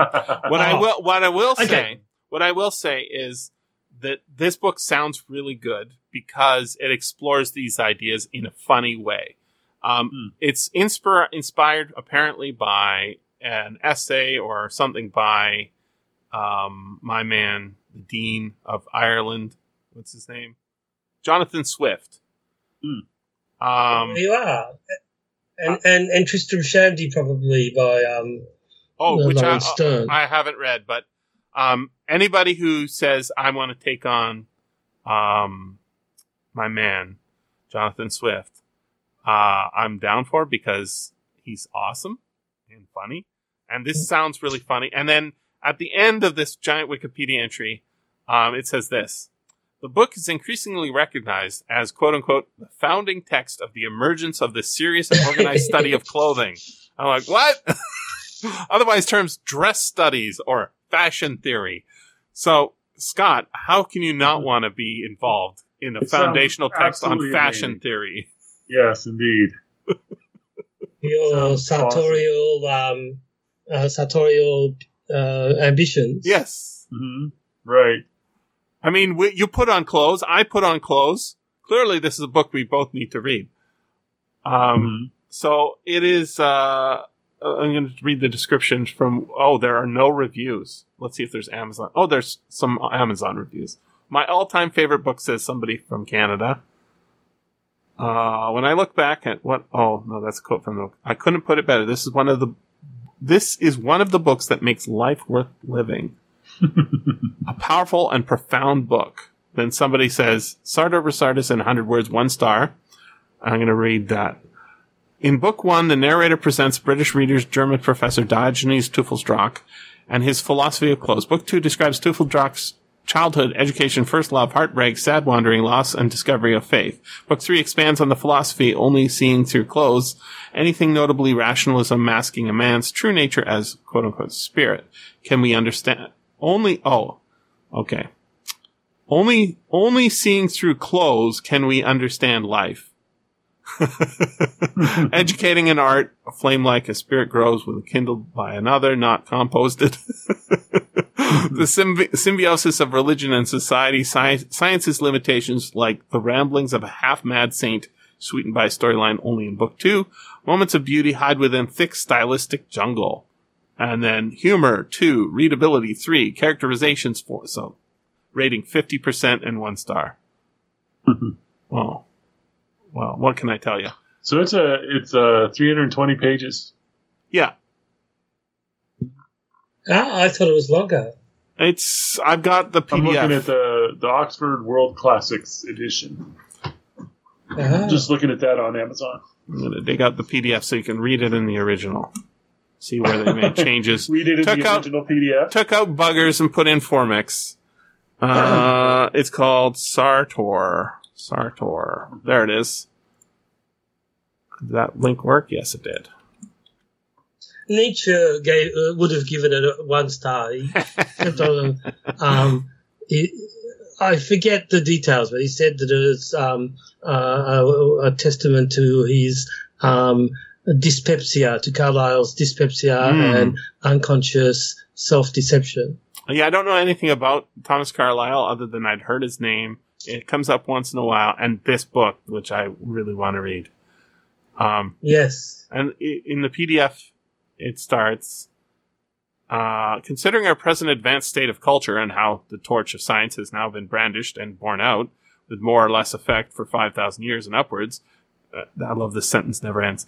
How in these times, especially, not only the torch still burns and perhaps more fiercely than ever, but innumerable rushlights and sulfur matches kindled thereat are also glancing in every direction so that not the smallest cranny or dog hole in nature or art can remain unilluminated, M dash, it might strike the reflective mind with some surprise that hitherto little or nothing on the fundamental character, whether in the way of philosophy or history, has been written on the subject of clothes. One giant paragraph for one sentence. yeah, And isn't that great? that's great. I, Yes. I'm excited about this book. I'm going to put it on the bottom of the list. And next Cool. time uh, we're doing our tour thing, uh, tour double book, whatever that is, Uh-huh. um, we can uh, get excited about it. Right. Sartor Resartus. Sartor Resartus. Sartus. By Thomas Carlyle. What is he famous for, other than this book? Some sort of uh, hero worship. Oh, really? Nietzsche didn't like it because it was um, a sort of a precursor to his idea of the Superman, but it was it was wrong. It was the wrong way of thinking about things. The the great um, providential um, men who make history. Uh, so, so I'm I'm putting your name down, Scott, unless you object. Oh, I don't object. Good. to that. Right. um, uh, other things. No that, objection here. good, good. Other things that are um on that list include uh this book that Evan's going to do called Hayy Hayy Ibn Yaqdhan by Ibn Tufail, um, which he his description of it's basically um it's uh a story about a guy who gets raised by a deer like like like Tarzan but instead of uh instead of a uh, monkey so uh What's it called? I think I read this book ages ago. Interesting. Yeah, he. I think he talked about it. Uh, uh, okay. Uh, let's see. A Live Son of Awake is an Arabic philosophical Alive? novel and allegorical tale Ah, written no. by Ibn Tufail uh, from the early 12th century. Uh, so it's not super long, and I'm excited about that because I get to read an old book that otherwise I would never get to read. Oh, it's the most translated text from Arabic after the Quran and A Thousand and One Nights. Wow. That's wild. Yeah. And A Thousand and One Nights, I'd like to do that too, but I don't know if I have that much time. Maybe you can only do uh, uh, several of A Thousand and One Nights. Uh, Yeah, I, I mean, and uh, we actually did. Did, did you, you? You remember we did that for reading short and deep? I found a little one that was in there. Mm-hmm. Yeah, That yeah. was cool. I do remember that. The dream one, Mm-hmm. very, uh, very solid, very um Borgesian. I think that's where I found it. Borges mentioned. Or it. Yeah, dude. There's another guy who never wrote a uh, co- collab book to make money. you know what I'm gonna do? I love labyrinths. I'm gonna I'm gonna license my labyrinth out to uh, uh, Frank Herbert's son. That's right. Uh, the guy who writes those Tom, Tom Clancy books with, uh, even though Tom Clancy's been dead for years, um, Yeah, I'm gonna yeah. get him to write some uh, Borges books for me. Yeah, he's still going strong. yeah. Yep. All right, guys. Thank you so much. Thank you. I hope you have a great one. Yeah. All the Uh, best, Terence. yes. And uh, Thank you. good evening and good morning, Scott. Uh, did you see that? Indeed. Tw- oh no, you don't see anything on Twitter, right? There was a funny tweet thread about um, Good Morning, and uh, they got into like a big argument with hobbits and wizards. Uh, what do you mean by Good Morning? Like, I mean it in every respect. oh man. good morning, as in fuck off, or good morning, as in it's nice to see you. Oh boy. Yep. yep. So we Yeah. that's a book we still need to do, by the way, The Hobbit. The Hobbit. Oh, yeah. I was gonna The do it when it turned into uh, when it turned public domain in Canada, but then Justin fucked every Canadian. Uh, and Really? changed the law so that uh, nothing new could enter the public domain for twenty more Hmm. fucking years. No kidding. What an asshole! Wow. Why did he do that? Because he's bought and paid for, and corrupt Oh. as fuck. Dang it. Yeah, an asshole. So, I don't know what to do about it other than we just persist. so Justin Trudeau is not a big damn hero. Not a big, yeah. Uh, Car- Thomas Carlyle should not write a book praising him. Gotcha. Yeah, no, he's he's a bad man, Yeah. very bad man. Bad, bad man. Oh well, thank you guys. I'm gonna make thank some you. coffee. Okay. Have a This great time one. was true. Good- Thanks. Goodbye. See Bye-bye. you. See you on the internet. Bye bye.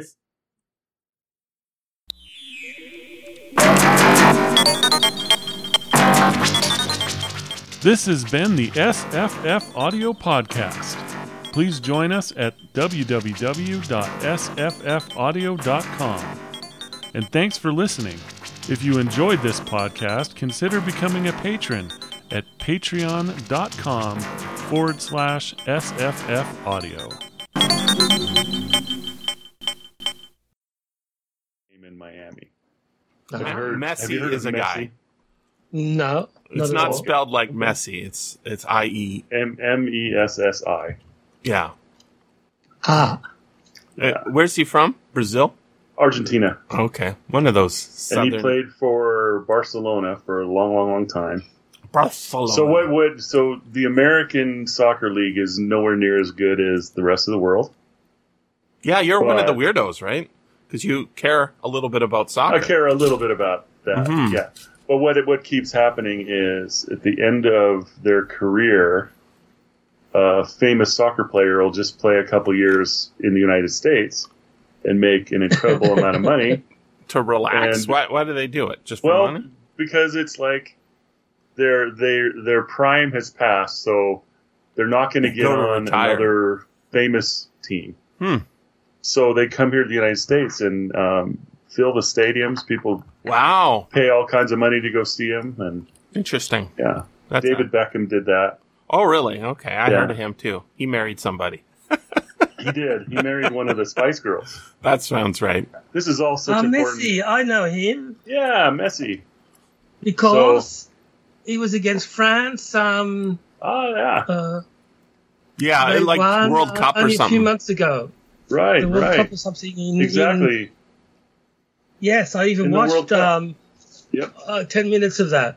Right, right. This is this is very unusual for me, hmm and yeah. I must admit, I I was rooting for them against France. I don't know Ah, why. very good. Yeah. yeah. Who, whose team was he on? He was on Argentina. So Oh, He okay. was playing National for team. the country at that No. point. It was the World Cup. Right. Yeah. Yes. The, Kor- um, a lot of the Korean students uh, I have are World Cup fans. Uh, my boss cares a little bit too. I, you know, Well, Kor- women- Well, it was Korea's in the in the cup or something, and they're like, you know, they're not. The Women's World Cup is going on right now. And last night, the United States played Vietnam. wow, that's a fact. Vietnam right? actually did very well because the United States is ranked the best team in the world, you know. But Vietnam, they lost 3 to 0. Vietnam. Yeah, you know, girls But soccer is a thing in to the United 0. States, right? Like What's that? girls soccer is a thing in the United States. Yes, I- I- it is. Like for Canada, uh, hockey is the main thing, right? hmm Yeah. Um, so there are women hockey players, but it's just sort of like if you're in any small community in northern Canada, you're a hockey player, and if you're not, they're beating you up every day. That's Yeah, how I yeah. know. Oh. Um, so there, we're going to generate a lot of hockey players just uh, in the in, and you know uh, soccer or hockey fans, and for Yeah. some reason, uh, you know, it's like a trope: the soccer dad, the soccer mom in the states, they take their their g- girl to soccer.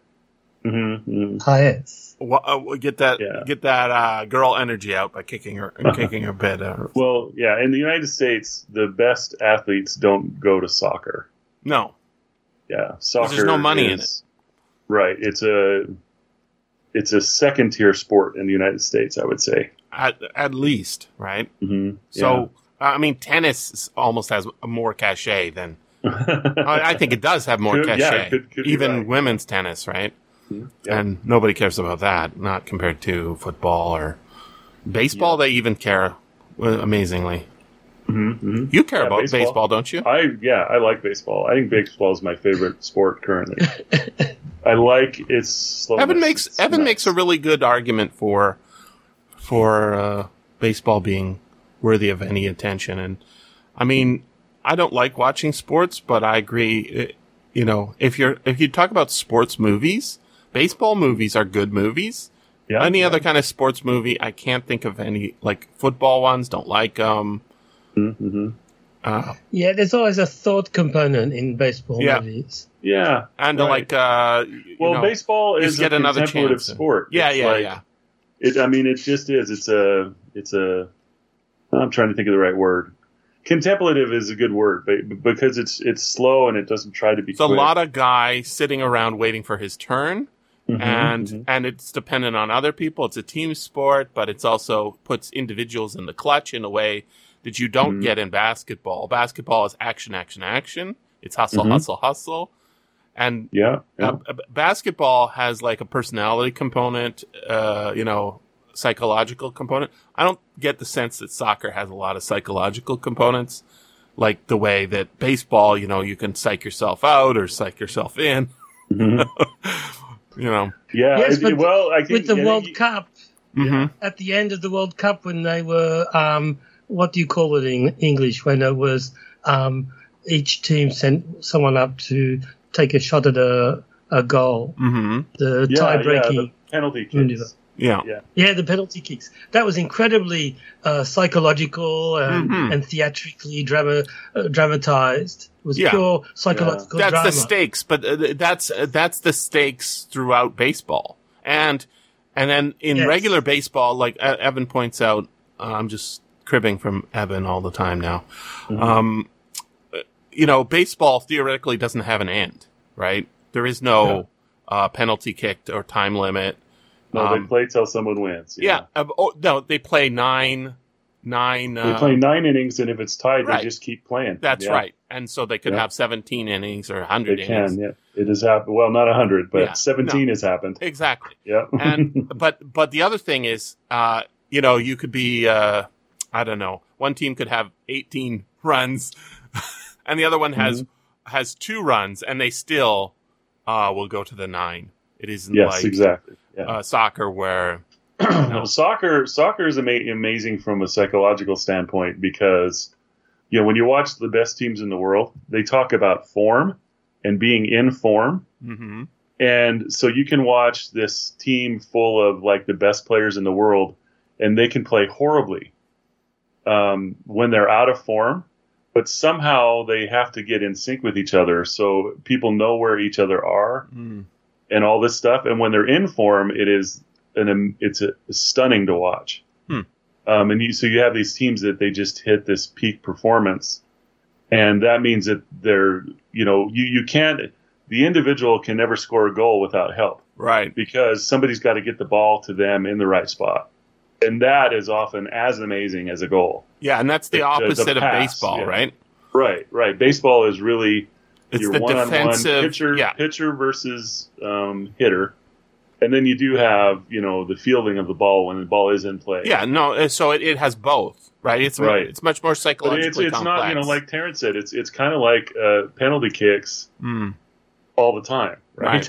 right. the whole game is like penalty kicks where you're just which You know- both lo- lowers and raises the stakes, right? right. Um, right. So uh, this is I think about this a lot in because I play that one game, you know, PUBG. Yeah, yeah. Mhm. Um, and w- what's amazing about the game is whenever they tweak it, um, it can be a good thing or a bad thing. And one of the things they did recently that they re- retracted, uh, as somebody rightly pointed out, um, you know, one of these, I, I- think of them as YouTube scientists. You know, like Mhm. they just uh, like yesterday I was watching um, uh, somebody uh, do science on soundproofing. So they like got a there. There's this company selling soundproofing material, and they uh, made a box out of that, and they also made a box uh, out of uh, drywall and a box out of just rubber uh, foam and a box out of insulation, and then they just measure how much sound is reduced. Right, so it's a little YouTube science, right? Uh, Looking at the claims of corporations and marketing and all that stuff. So there's a guy who does that for PUBG. Like, uh, for example, uh, you can run around with clothes on, right? now, to me, uh, I don't wear the bright clothes because I don't want to be spotted. It's much easier to spot people, uh, hence get you killed. But if you wear bright clothes, it's like you're advertising I'm dangerous, right? But Mhm. I'm like I'm not dangerous. I, I'm I'm a I'm a bush.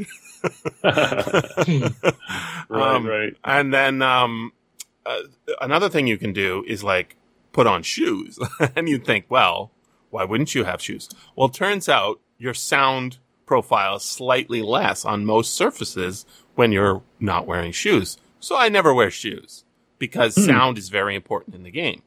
Now, Mhm. most people don't know that because they haven't watched the YouTube science on it, you know, where he does side by side sound waves of, you know, doing the same things. He does the same thing with all the weapons and all that. Uh, this guy's named Wacky Jacky.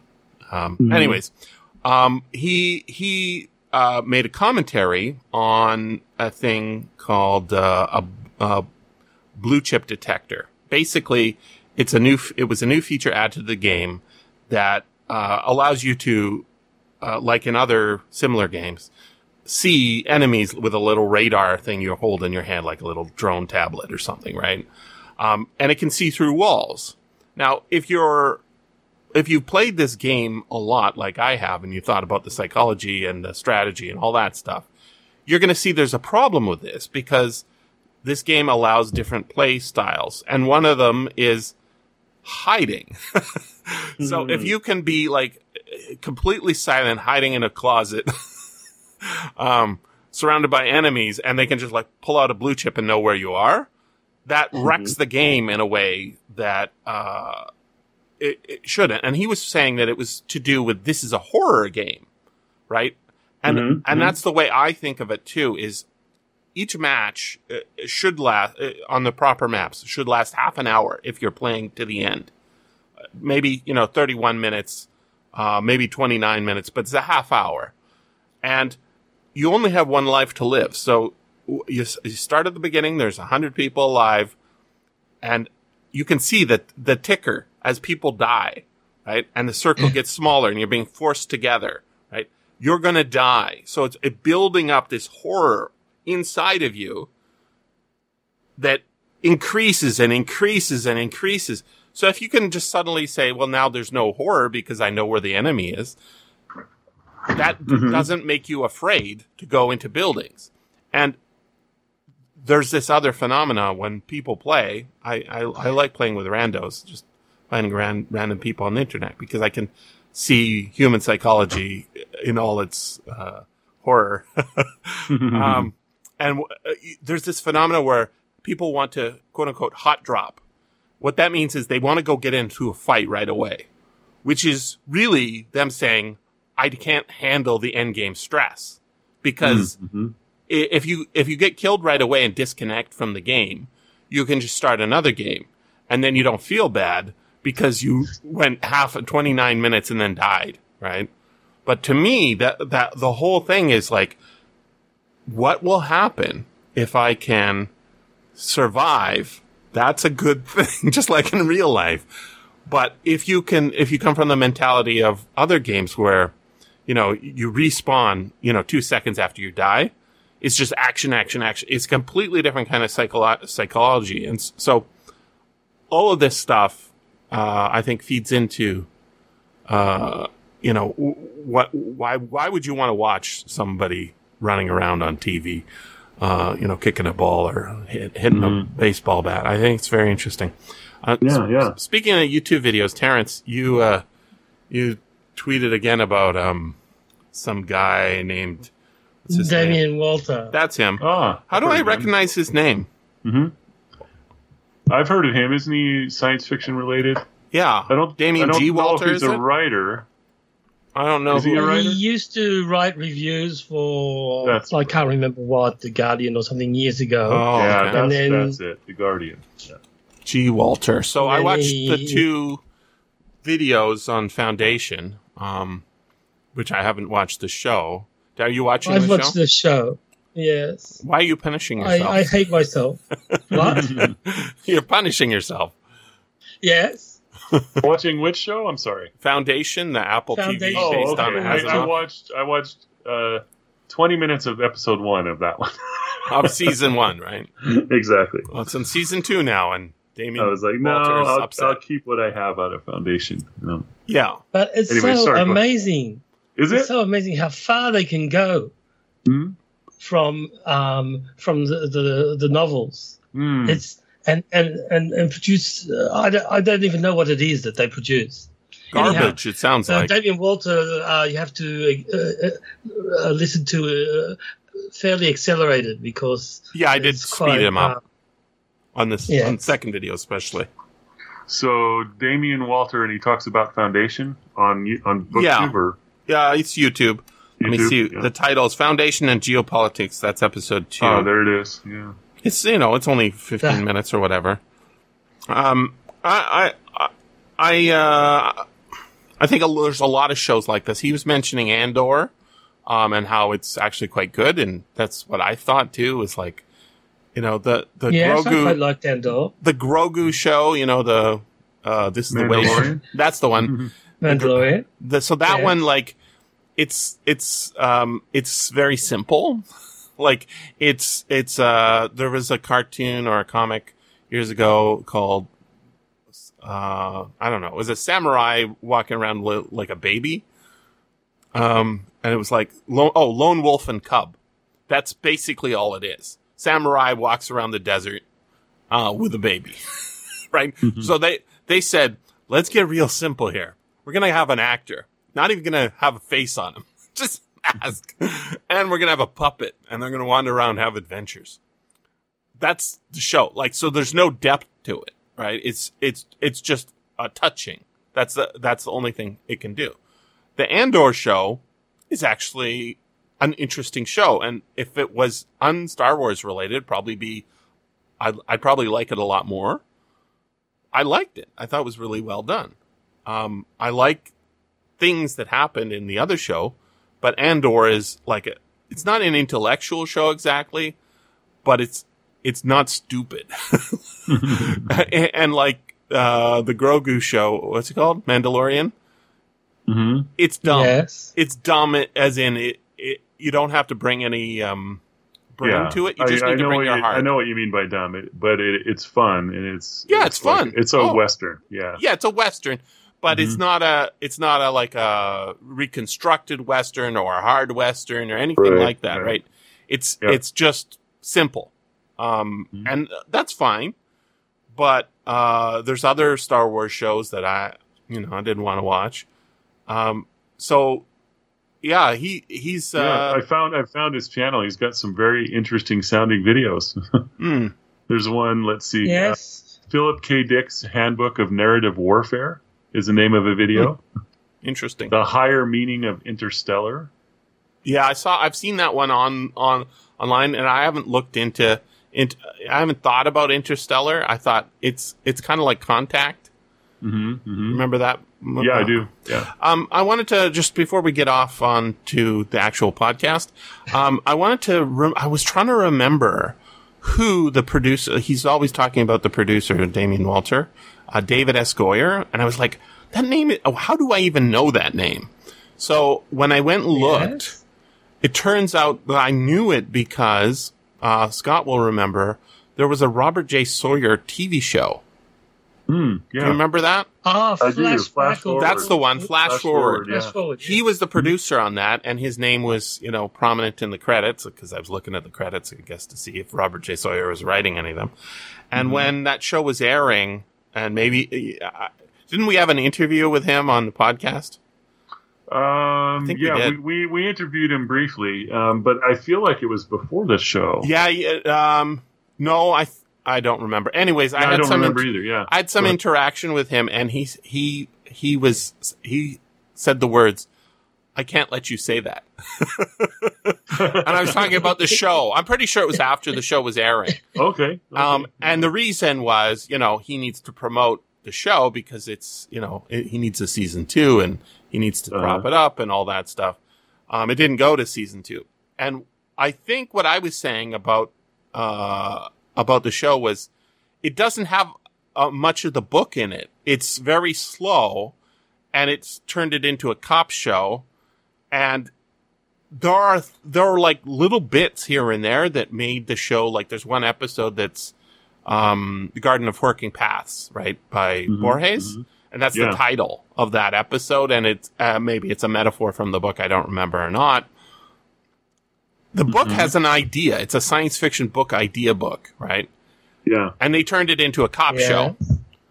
And I've had- seen cop shows. It had nice stuff. I, I did it at school. So the idea that there were those who saw their future and realized uh, that they were never going Yeah. to realize their high hopes after their studies, they were going to be a, a pizza deliverer or something like that. Mhm. I It's a great idea. I- it's high concept. tortured by students with that. Well, with the book or the show? Uh, the show, they would not have had time to Yeah. um, read the book.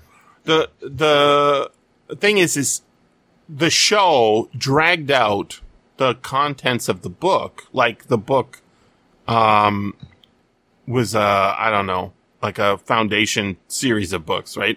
And it's not. It's a standalone novel. Um it is not a It should have been a thing. mini series. it should a much yeah it should have been a mis- miniseries. I think there was like 10 episodes or 12 episodes something like that. But th- the thing is is i haven't thought about that show since right and i looked at uh, david s goyer's other stuff and it's like I, I there was one of the words it came to mind while I was listening to uh the damien walter um i, I thought if somebody deleted every uh, you know David S. Goyer's works, and I was looking through the works of of uh, that he's produced, and like I think the biggest success was like Batman Begins or something like that. Um, Ah, yes. and I thinking, if they deleted that from the world, would I be upset? and I, I was thinking, no, I wouldn't be upset. But I, then looking at- the word I'm came to I'm looking at mind. This list of Press the button. movies. There's one that I really like. It's called Dark City. Yeah, Apparently see, that's wr- he Oh, yeah. a that, lot of yeah. people like that one, and uh, Yeah. when I saw it, I was like, "What?" Mhm. I, I didn't like. I haven't. I haven't rewatched it, but I know there's like a cleavage point in me that a lot of other people think that movie's substantial and very Philip K. Dick like. And I saw it once on Laserdisc, you know, decades ago, and I haven't thought about it. Uh, other than, yeah, why do people like this movie? Uh, Hmm. Maybe, maybe I was in a bad mood that day. Yeah, well, it's been a while since I've seen it too. I should rewatch it now. Hmm. So I, I was- Writing it down, I'm going to do it. the word the word that came to mind is uh, necessary, and I've used that uh, a few Mhm. times. Like, is this a necessary book? Is your journey necessary? Uh, Uh, that sort of yeah. thing. Mhm. And then he he used the word uh, necessary or a necessity or something near the end of his thing, and I was like, ah, yes. Um, and then he made the argument that uh, it uh, he he was making defensive art, like he had heard people making arguments that it can't be adapted for f- screen. It needed, it was necessary or needed to be adapted for screen, right? And this is not it. And I'm like, yeah, I'm not sure it needed to be adapted, but the way he was arguing, like what this show could have been, um, I was like, I would watch that show, the one you're talking about. um, yeah. so, uh, what, what were you saying in your tweet? You said it was, uh, hate watch, love watch, some, something like that. Well, I called it a love remembrance because he's remembering Right, Foundation. Right. It- And So, I, I, I mean, how disappointed that. would that? Uh, what's the economist guy from the New York Times who loves Foundation and, uh, you know who I mean, right? oh, you guys don't. I'm terrible Mm. at remembering people's names who are not people I know. Yeah. Uh, Um, he he he's like a New York Times uh, economist. What's well, I wouldn't know any of those people. For, at uh. Yeah, You're talking yeah, about Friedman? Friedman. Uh, Thomas no, Friedman? this guy. Who, who's this guy? Uh, he's got a beard. Paul got a Krugman. beard. Paul Krugman. Rug, oh, okay, Krugman, yeah. Yeah, Paul Krugman is he's the guy. Ah. He he- he's like his favorite book is um is Foundation, right? And he got into economics because he wanted to be a psychohistorian. And uh, Hmm. uh, so, how disappointed is he? I'd like to. I'd like to sort of watch the hate tweets of him like trying to reconcile his love of Foundation while watching Apple TV for for official review at the New York Times. I think that would be humorous because Yeah, uh, that would be good. what I'm seeing uh, in the clips and like just even in the trailer for. Uh, I think I even tweeted about Foundation, and I I just watched part of the trailer. I don't know what I said, but I was like, "This is not for me." so uh, yeah, I appreciate Yeah. Terence. You uh, have, hate watching that for me, so I, I can have some. Yes, I couldn't bring myself, uh, although pro- maybe I'll catch up one day to finish um, Star Trek Picard. The I've re- watched three Yeah, episodes you of really the hate last yourself. season that everybody says is better, Oh yeah, but you don't have very high standards in saying it's better. dude. I But, um, yeah. For some reason, uh, I've got nothing else on my plate in TV series uh, from science fiction classics, so I am re- uh, watching it. Sorry, Mhm. Scott. I'm, I'm wa- no, I've, I've only watched the first episode of that season three. Um, and uh, I'm watching Strange New Worlds though, and uh, Jesse Ah, calls it. Call- that. Jesse calls that hot, hot garbage. Um, I oh you know maybe that was in a tweet with regard to Yeah. the No, guy. I think it was just. It was in a. You may have tweeted it, but it was just me and you talking. Oh, really? I don't even remember. But um, Yeah. uh, what I saw, I I was probably because I haven't seen any of the show other than the 1st Mhm. episode. You said Um, it sounds like hot garbage. yeah. Oh, yeah. That that's sounds right. that's what you said. Yeah, um, all relationship stuff, but yeah the, I the see clip I saw on, was uh, the bacon one, and I'm like, on Da- this oh, is yeah. so fucked up. Damien Walter has a video called "The Postmodern Destruction of Star Trek." Mm. That That's sounds when right. it's going in my watch list. hmm Yes, that one was not bad. Yeah, I, en- I enjoy New- I enjoy Strange New Worlds. They're clearly um, not making attempts to be any. You know, it's not in the same timeline or whatever. It's a reboot, is what it is. I, I'm almost positive they're going to go right into TOS and they're going to keep going as long They're as gonna people keep. they're gonna reboot the next generation Very possible. or I reboot mean, Voyager. depends on how popular it is moving forward. You know. I don't know, but I got to tell you, Because it, it's, I'm out. It's up to season two now, is it? yeah. Yeah, we're in season two. Uh, episode six was You didn't see the bacon, last one. the bacon one where the bacon episode. where Spock is eating bacon and just going, mm, Yeah. mm, mm, and they're promoting. There's, there's, there's more. There's. More, I don't know if you know this part, but did you notice that he was human? He didn't. Yeah, yeah. I was like, why are his why are where are his ears? I thought it was like Yeah. a pro, just uh, like a promotional piece, and they hadn't put the makeup on. But no, that's from an No. episode apparently. It is from an episode. So him and uh, uh, Nurse Chapel were in. Oh, I remember my tweet. My tweet was I had. I had the Christopher Pike from the original Star Trek in the chair with the beep. Uh, Um, my response was uh, beep, uh, beep sadness, Be- beeps kill me. he, he was a pre uh, Stephen Hawking character, in fact. Yes. He was a- yeah, how fascinating. yes. Yeah, interesting to make that. Yeah, that's pretty cool. But anyway, yeah, him and Nurse Chapel were in a shuttlecraft, and they got in an accident, and there was a, some alien there. Um, you know, the alien entity that's, you know, kind of amorphous, and you can't really. It's more of a spirit, kind of. But anyway, it repaired the two, and it couldn't reconcile. See, this is fine. This is Yeah. they've done this on Star Treks before. Remember, there's an Uh-huh. episode of TNG where uh, Captain Picard and a bunch of other officers get turned into little kids. yeah, yeah, That's fun. It's yeah, fine. It's a fun episode, right? The problem And is that's what this one was the meant to be. bacon scene. Uh huh. This was it was a comedy, no doubt. I get The it. whole the whole episode was comedy. I'm crying though. Not. but anyway, they the the aliens repaired Spock incorrectly. Well, yeah. Uh, would you want to be repaired by an alien? Yeah, it Like, said that there was if it was- conflicting information, and they and they repaired him, but they they picked human.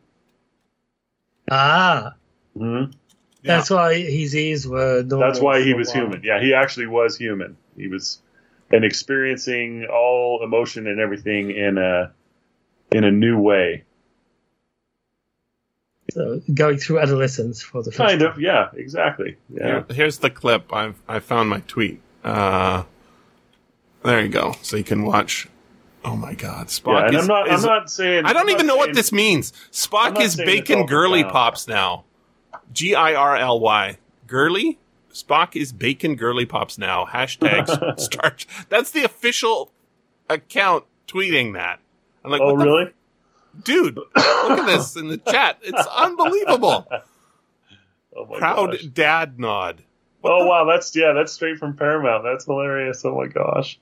Hey, apparently Elon Musk lets me see tweets again Oh yeah, uh, there was because I clicked this and. I got it. Yeah, man. yeah there was some Yeah. restrictions there Yeah, he had he had blocked it completely. because the compet. He says if you don't have an account, you don't get to see anything. Yeah, uh, the um, uh, Threads was the. Uh, this is interpretation. The new uh, Facebook app that's trying to be Twitter Yeah, threads. Yeah. uh, was scraping um, the content of oh, of Twitter. So uh, the w- reason you would want to do this is you can like just say to people, your account is now available on on Threads, and you could Mm. take all your content over, right? So you you you would have your old really? Oh wow. I mean, that's my interpretation. I have not seen Mhm. anybody officially say that, but uh, you know, you, who owns your tweets? You do, right? Mhm. So, uh, if you could scrape it all off and then just have people flip over to there, that that's a lot more attractive. That no, I know Paul and other people have been experimenting with Mastodon and other things. Um, what there really should be is an open source one that's you know unbeatable and uh, you know all that stuff. What is But Mastodon? it's like a replacement for Twitter for people who don't like Elon Musk. Ah, There's a whole bunch of them, and that's one of that's like one of the ones I've heard of that I. Yes, th- that was big before he bought Twitter.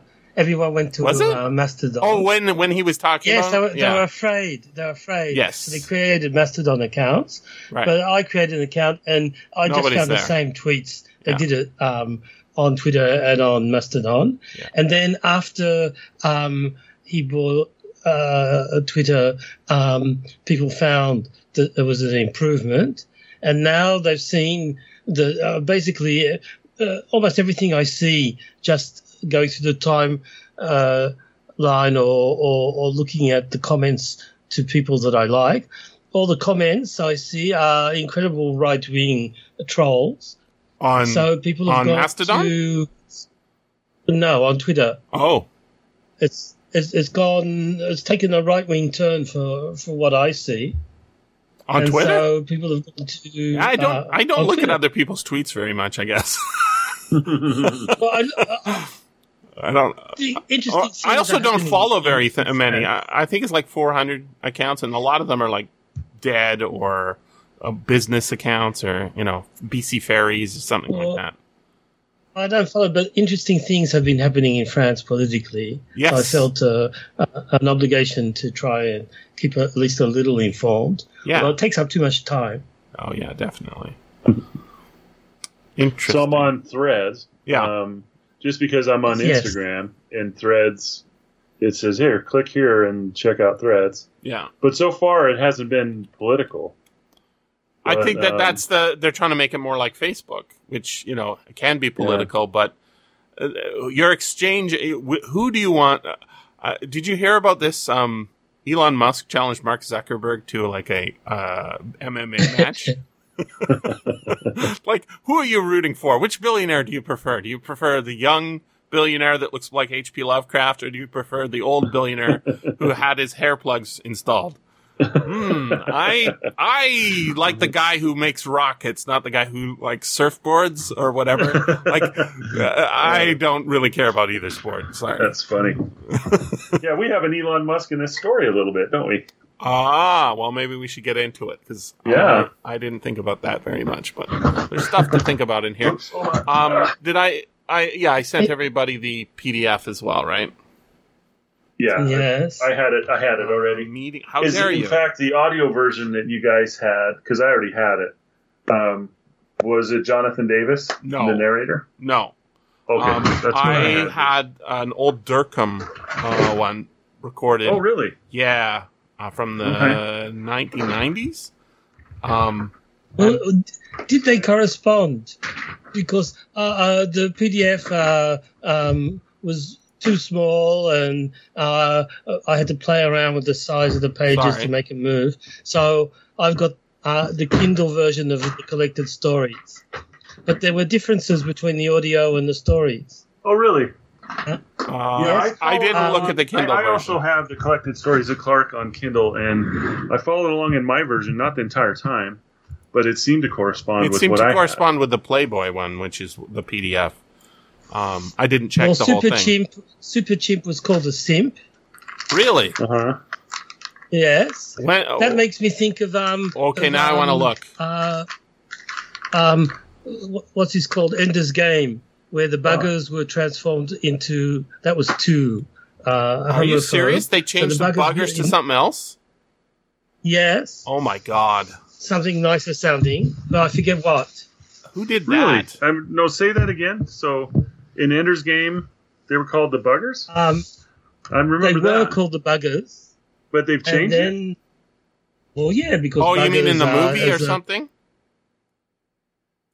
I'm sorry. no, what? um, in in in, in um the books after Are you serious? it got rewritten. Yes, I'm pretty sure. Wow, I did. Buggers. Orson Scott Card rewrote his own shit. I'm Um, surprised. Yeah, that that The surprised me Formics. too. That's what they call the Formics. The F O Formics. R M I C. Uh, Yes. yeah, but that's because they knew their name, right? That's after they did mind No, melts. because buggers are buggers. And no, no, no. I no, I don't think so. I don't think that's right because the they're called the buggers because they're bugs and they're little kids and you know And they were, yeah, and that was a slang. Yeah. It was a slang word. It wasn't an I official. understand, but I. But I, I I, it's still in the books and everything. I, I, can- I agree that they're not calling them. Uh, yeah, but uh, like the second, like at the end of the book, they find out they're called the Formics, right? And then uh, they How could they find out they're called the Formics? They don't Do speak they English. We call them. no, the they have uh, We find telepathy or something. I, I- but I'm they don't sure- have English isn't there- vocabulary. Yeah, I In guess. fact, Uh, I or maybe they transmitted just to you by telepathy yeah. You don't call I them died. Nazis anymore. You call them uh, free free West Germans. the free world, right? As you occupy their state. I think that that I, I I, don't. think I don't. I don't think that he they- rewrote it. I uh, so I, um, you're saying that I'm pretty sure it was changed.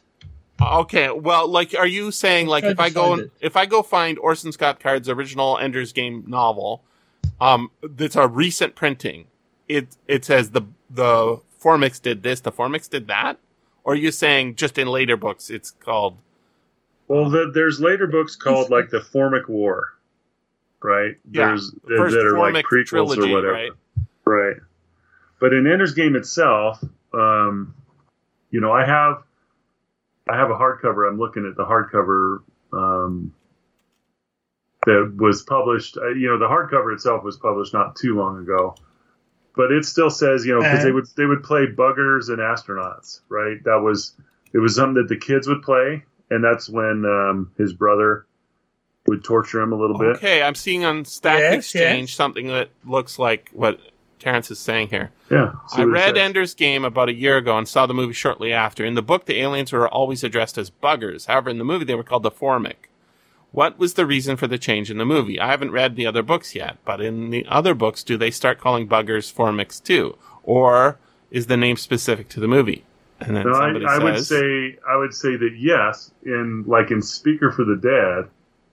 I'd I'd have to verify this. It's been a I'm pretty sure they're I've called it. But in Speaker for the Dead, he's calling him Formics. Yeah. But yeah, so because buggers was just a slang word that these kids used for the bugs, right? They just called them buggers. So Right. i- i- someone else here says all editions of Ender's Game book have still used bugger. Bugger. Card will likely Ah. change it when he makes the revised edition. He keeps on talking about, but that hasn't happened yet, and that was in 2017. So he is actually talking about changing it, huh? uh, no, he's making a revised edition. That's not s- saying he's going to change it.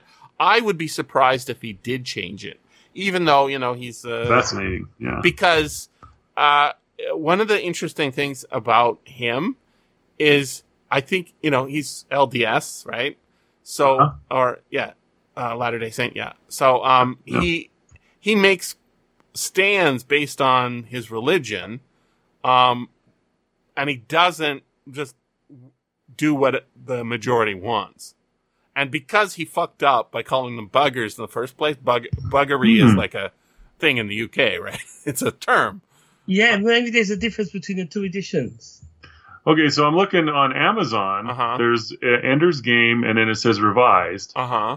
Um, and on the there's a stamp on the front that says author's definitive. No more bugger. No more buggery. No, but I don't know. All I buggery don't know removed. that that's what he changed. That's what, interesting. so that'd be what I'd be interested in finding out too, Yeah. because um, I don't get the sense that he would fuck around with that because it's too f- important to the book, and Mhm. it fits the. I mean, uh, Formics. it- it is part of the thing. It's like Right. um, this whole idea that we're exterminating an entire alien race Bugs. was unsettling, right? Yeah. It was unsettling to the characters, and using a word like bugger to Yeah. refer to a whole alien race. And it has the, part of the ER problem, at the right? end, which is also, you know, hate. Right? Nigger. Yeah, It's it's exactly. designed to be a hate word. You fuck Yeah. those bugs, uh, bugger those bugs, right? It Yeah, and uh, exactly. you know he doesn't even get into that in the in the book. It's just something you think about when you're reading it, and uh, so uh, I can't imagine that he would go in and ch- that would like if if what you're saying is true, Terence, in the in the revised version, bugger the word bugger is gone. I would I would fundamentally change how I think about Orson Scott Card. I, I think he's principled. Yes. Uh, His principles Well, maybe, may lead know, you in the wrong so long ago direction, That I read it. but uh, But, yeah. I mean, yeah, sorry. No, I just like like I don't agree with uh what's the um uh, Ron Paul right about a lot of stuff, but he has principles that his son doesn't even stick to, right? He, you know, libertarianism all the way.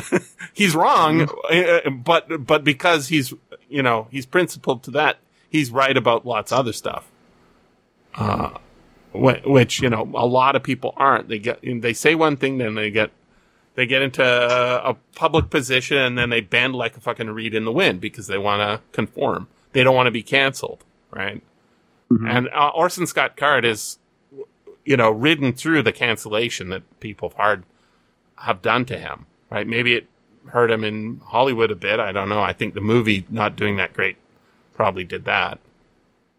I I don't know how well that movie did, but there was no sequels, Uh, right? I don't. I don't think it did great. I Yeah, think it was. It wasn't. fine. A, it was an okay movie. It was not great. It was not Mm. uh, sh- earth-shatteringly good or anything like that. right. Uh, I, I think uh, probably it wasn't changed, but I think um, I was surprised when I read Ender's Shadow and it was Oh, four that's the one. I read too. Yeah, yeah, I read Hmm. that. Formics and not Interesting. buggers. Mhm. Yeah. And I suppose uh, It's a good book. the change was politically correct um, style Mhm. manuals or whatever. Maybe, but I can't So- imagine him going back and in his revision. Like if he did that, that would True. my he- my mental model of him would go away. I would. Ha- it's it's really funny because that's kind of like I, I notice myself doing that all the time. Scott will like this. This is something for Terence. Uh, Paul won't like that. you know, like I'm I'm mentally modeling everybody, and you know you can't do it because y- your brain is the size of your brain, and I've got a tiny version of your brain inside of my brain, and it doesn't work, right? But in uh, when when you think of like some uh, modes, right? If you told me Scott was watching uh, soccer games or baseball games on on the weekend, that would not surprise me right? because I've got that mentally modeled already. Um, so yeah, it, I, I that would really that would shake me to my core. Yeah, because I, I remember, um, you know, um, the, the some of the stuff. I would be surprised. I, I do need to get a copy of this revised thing because I think that I don't think that that's what he revised. I think there was some stuff in the end. I remember him talking about, like when the audio drama came out Hmm. from Skyboat Media. Yeah. He said that the end of this one resolves some problem that he ha- always hated. Mm. Um, so, uh, but I, I don't. So he may have done something here. Um, it says July 1994, though. So here's uh, some uh, something. Um, somebody says, if I recall correctly, the original version made reference to the Warsaw Pact instead of the new Warsaw Pact. So his book is out of date, right? Hmm. Um, because he it was written while there was uh, communism in Russia, and uh, this is you know, and there is uh, like a uh, that's sort of part of the game of the book, right? Is the two teams coming together. Um, I'm vaguely remembering it. Um, and there is a. Here oh, it here we go. In 1991, Card made several minor changes to reflect the political Yes. climates of the time, including the decline of the Soviet Union. In the afterword to Ender in Exile, Card stated that many of the details in Chapter 15 were modified for use in subsequent novels and short stories. Um, yeah. I maybe this is this. I'd watch a YouTube video on change on the changes, but I can't imagine they're drastic. It's not like you banned the book. Right, right. Yeah. Um, there was some people people doing outrage tweets about uh, ban book week or whatever, and I'm like, uh, read books banned by their authors. That's the only books you should really get upset about when the author censors themselves. Okay, so I I just like found. I just things like found. uh, this is on Orson Scott Card's website Mhm. on um, uh, message board. So from 2007, somebody asked, "What's different between these books?" And they they found one little piece at the end. Mm-hmm. But here's evidence that Bugger is still there. But Ah. he did he did edit out the word nigger in there. Oh, So the original version, this little section says, they grinned. Then Ender said, better invite Bernard. Alai clocked an eyebrow. Oh? And Shen, that little slanty eyed butt wiggler? Yeah, he Ender liked bu- butt, decided- butt wigglers. Ender decided that Eli was joking. Hey, we can't all be niggers. Uh, Eli. Eli grinned. E- Eli? Eli, A L A I. Ah, Uh, yeah. my grandpa would Yeah, have yeah, killed yeah. you for that. My Hmm. great great grandpa would have so, told him first. so what's he? How did he change it? And How then he- here's the change, right? yeah, But the very last line is, "Let's go get Bernard and Shen and freeze those bugger lovers." yeah. Okay. The change version is they grinned. then Ender said, "Better invite Bernard." Eli cocked an eyebrow. Oh, and Shen, that little butt wiggler. Ender decided that Eli was joking. If you didn't hold yours so tight, it would wiggle too. Let's go get Bernard and Shen and freeze those bugger lovers. Yeah. So bugger is in both versions. But there we have butt and bugger in, in the same passage. Yeah, yeah. Yeah, yeah. hmm So that uh, look, it, it- I see. Like he took it out. He took out the N word that people don't like, right? hmm Um, I think that he's kind of hurting himself because the point of that scene, I mean, the point of the setup, right, is you've got all these kids from all over the world, right? And Yeah. they're all on Team Human. That's the point. Everybody's on Team Human. The Soviets, the the guy from the Netherlands, hmm hmm uh, you know, some other people, and you've got uh, a history. It's not disconnected. It's not aliens. They're connected. So, um, and it's you know American. So he isn't using that word there for hate. He's using it uh, to say we got to get past hate. And yet he changed it hmm because it's it's the most taboo word there is, right? Right, right. I, I mean, I can't think. I can't think of another one that's worse. hmm At least in the states, right? Yeah, yeah, absolutely. So, yeah, I'm. Yeah. I, I, It's a I'm, jarring I'm, I'm word. not. I'm not uh, super surprised about that, but bugger isn't uh, it- like it was a. He made a mistake when he called them that because it has this second meaning he probably didn't know about when he he wrote it.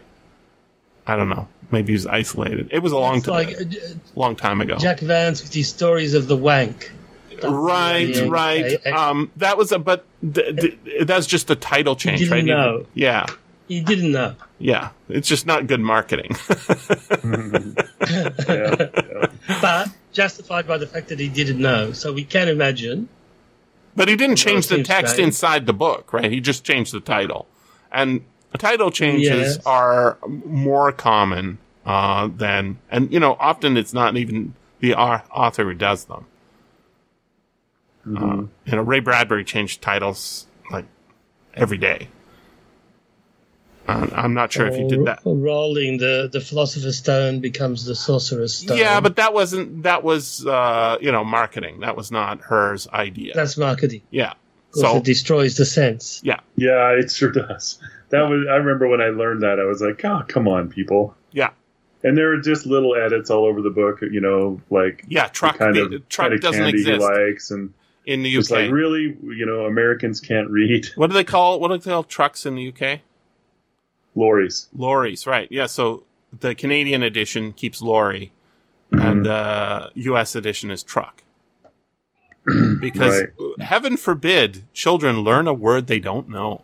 Yeah, that's what I was thinking. You know, I remember one there was like sherbet lemon Right. was the uh, candy that um, Dumbledore liked, right. and they changed that to some American thing that I don't recall. This is So- this is like here here what we're gonna do. We're gonna make Doctor Who American, right? Mhm. So Yeah. police box gone.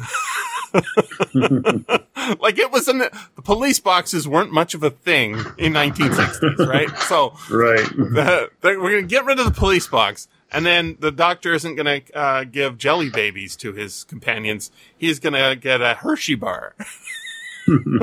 because kids can't relate to foreign candy. That's what they'll do. Right. And that, this is also what they did with Star Trek, right? They say, you know, we're going to do the old next generation. We're going to color code the costumes exactly the same way, but the bridge is going to be 17 times bigger than the bridge. and we're going to go into the bedrooms of all the characters and watch them have, uh, afterglow uh, of their sex scenes um, because important. Yeah, you're right. That is, uh, it's like the relationship everybody's having is vitally important, Yes. apparently, to the writing crew. So, yes. yeah. Right now in season two, they're going through every character. Every character has an episode. They get their all they get their turns. And you know, when you watch uh, the original, it it'd be rare if Uhura like has a line other than um, you know, uh, incoming phone call, Captain. Right, right. Mhm. Um, and then you know, every once in a while, you'd see Sulu gets a he goes mad and gets a sword out, right? But uh, half of the half of the episodes, like uh, even Scotty doesn't get any anything to do Mhm, mhm. and it's because the characters are not the show, right? The characters are there to uh, to bring the the script, the idea alive, and the when it isn't that, those are the bad episodes. Those and are yet, the, and yet the characters is why people love it. I the, think. yeah, but the, the- but Yeah. but they're wrong. And I'm talking about even the original series. I It's mean, like that's- saying Captain Kirk That's who they uh, couldn't wait has a see. nice yellow shirt. That's why the show's good. Yeah, Mm-hmm. he has a yellow shirt, but did you notice he sometimes has a green shirt?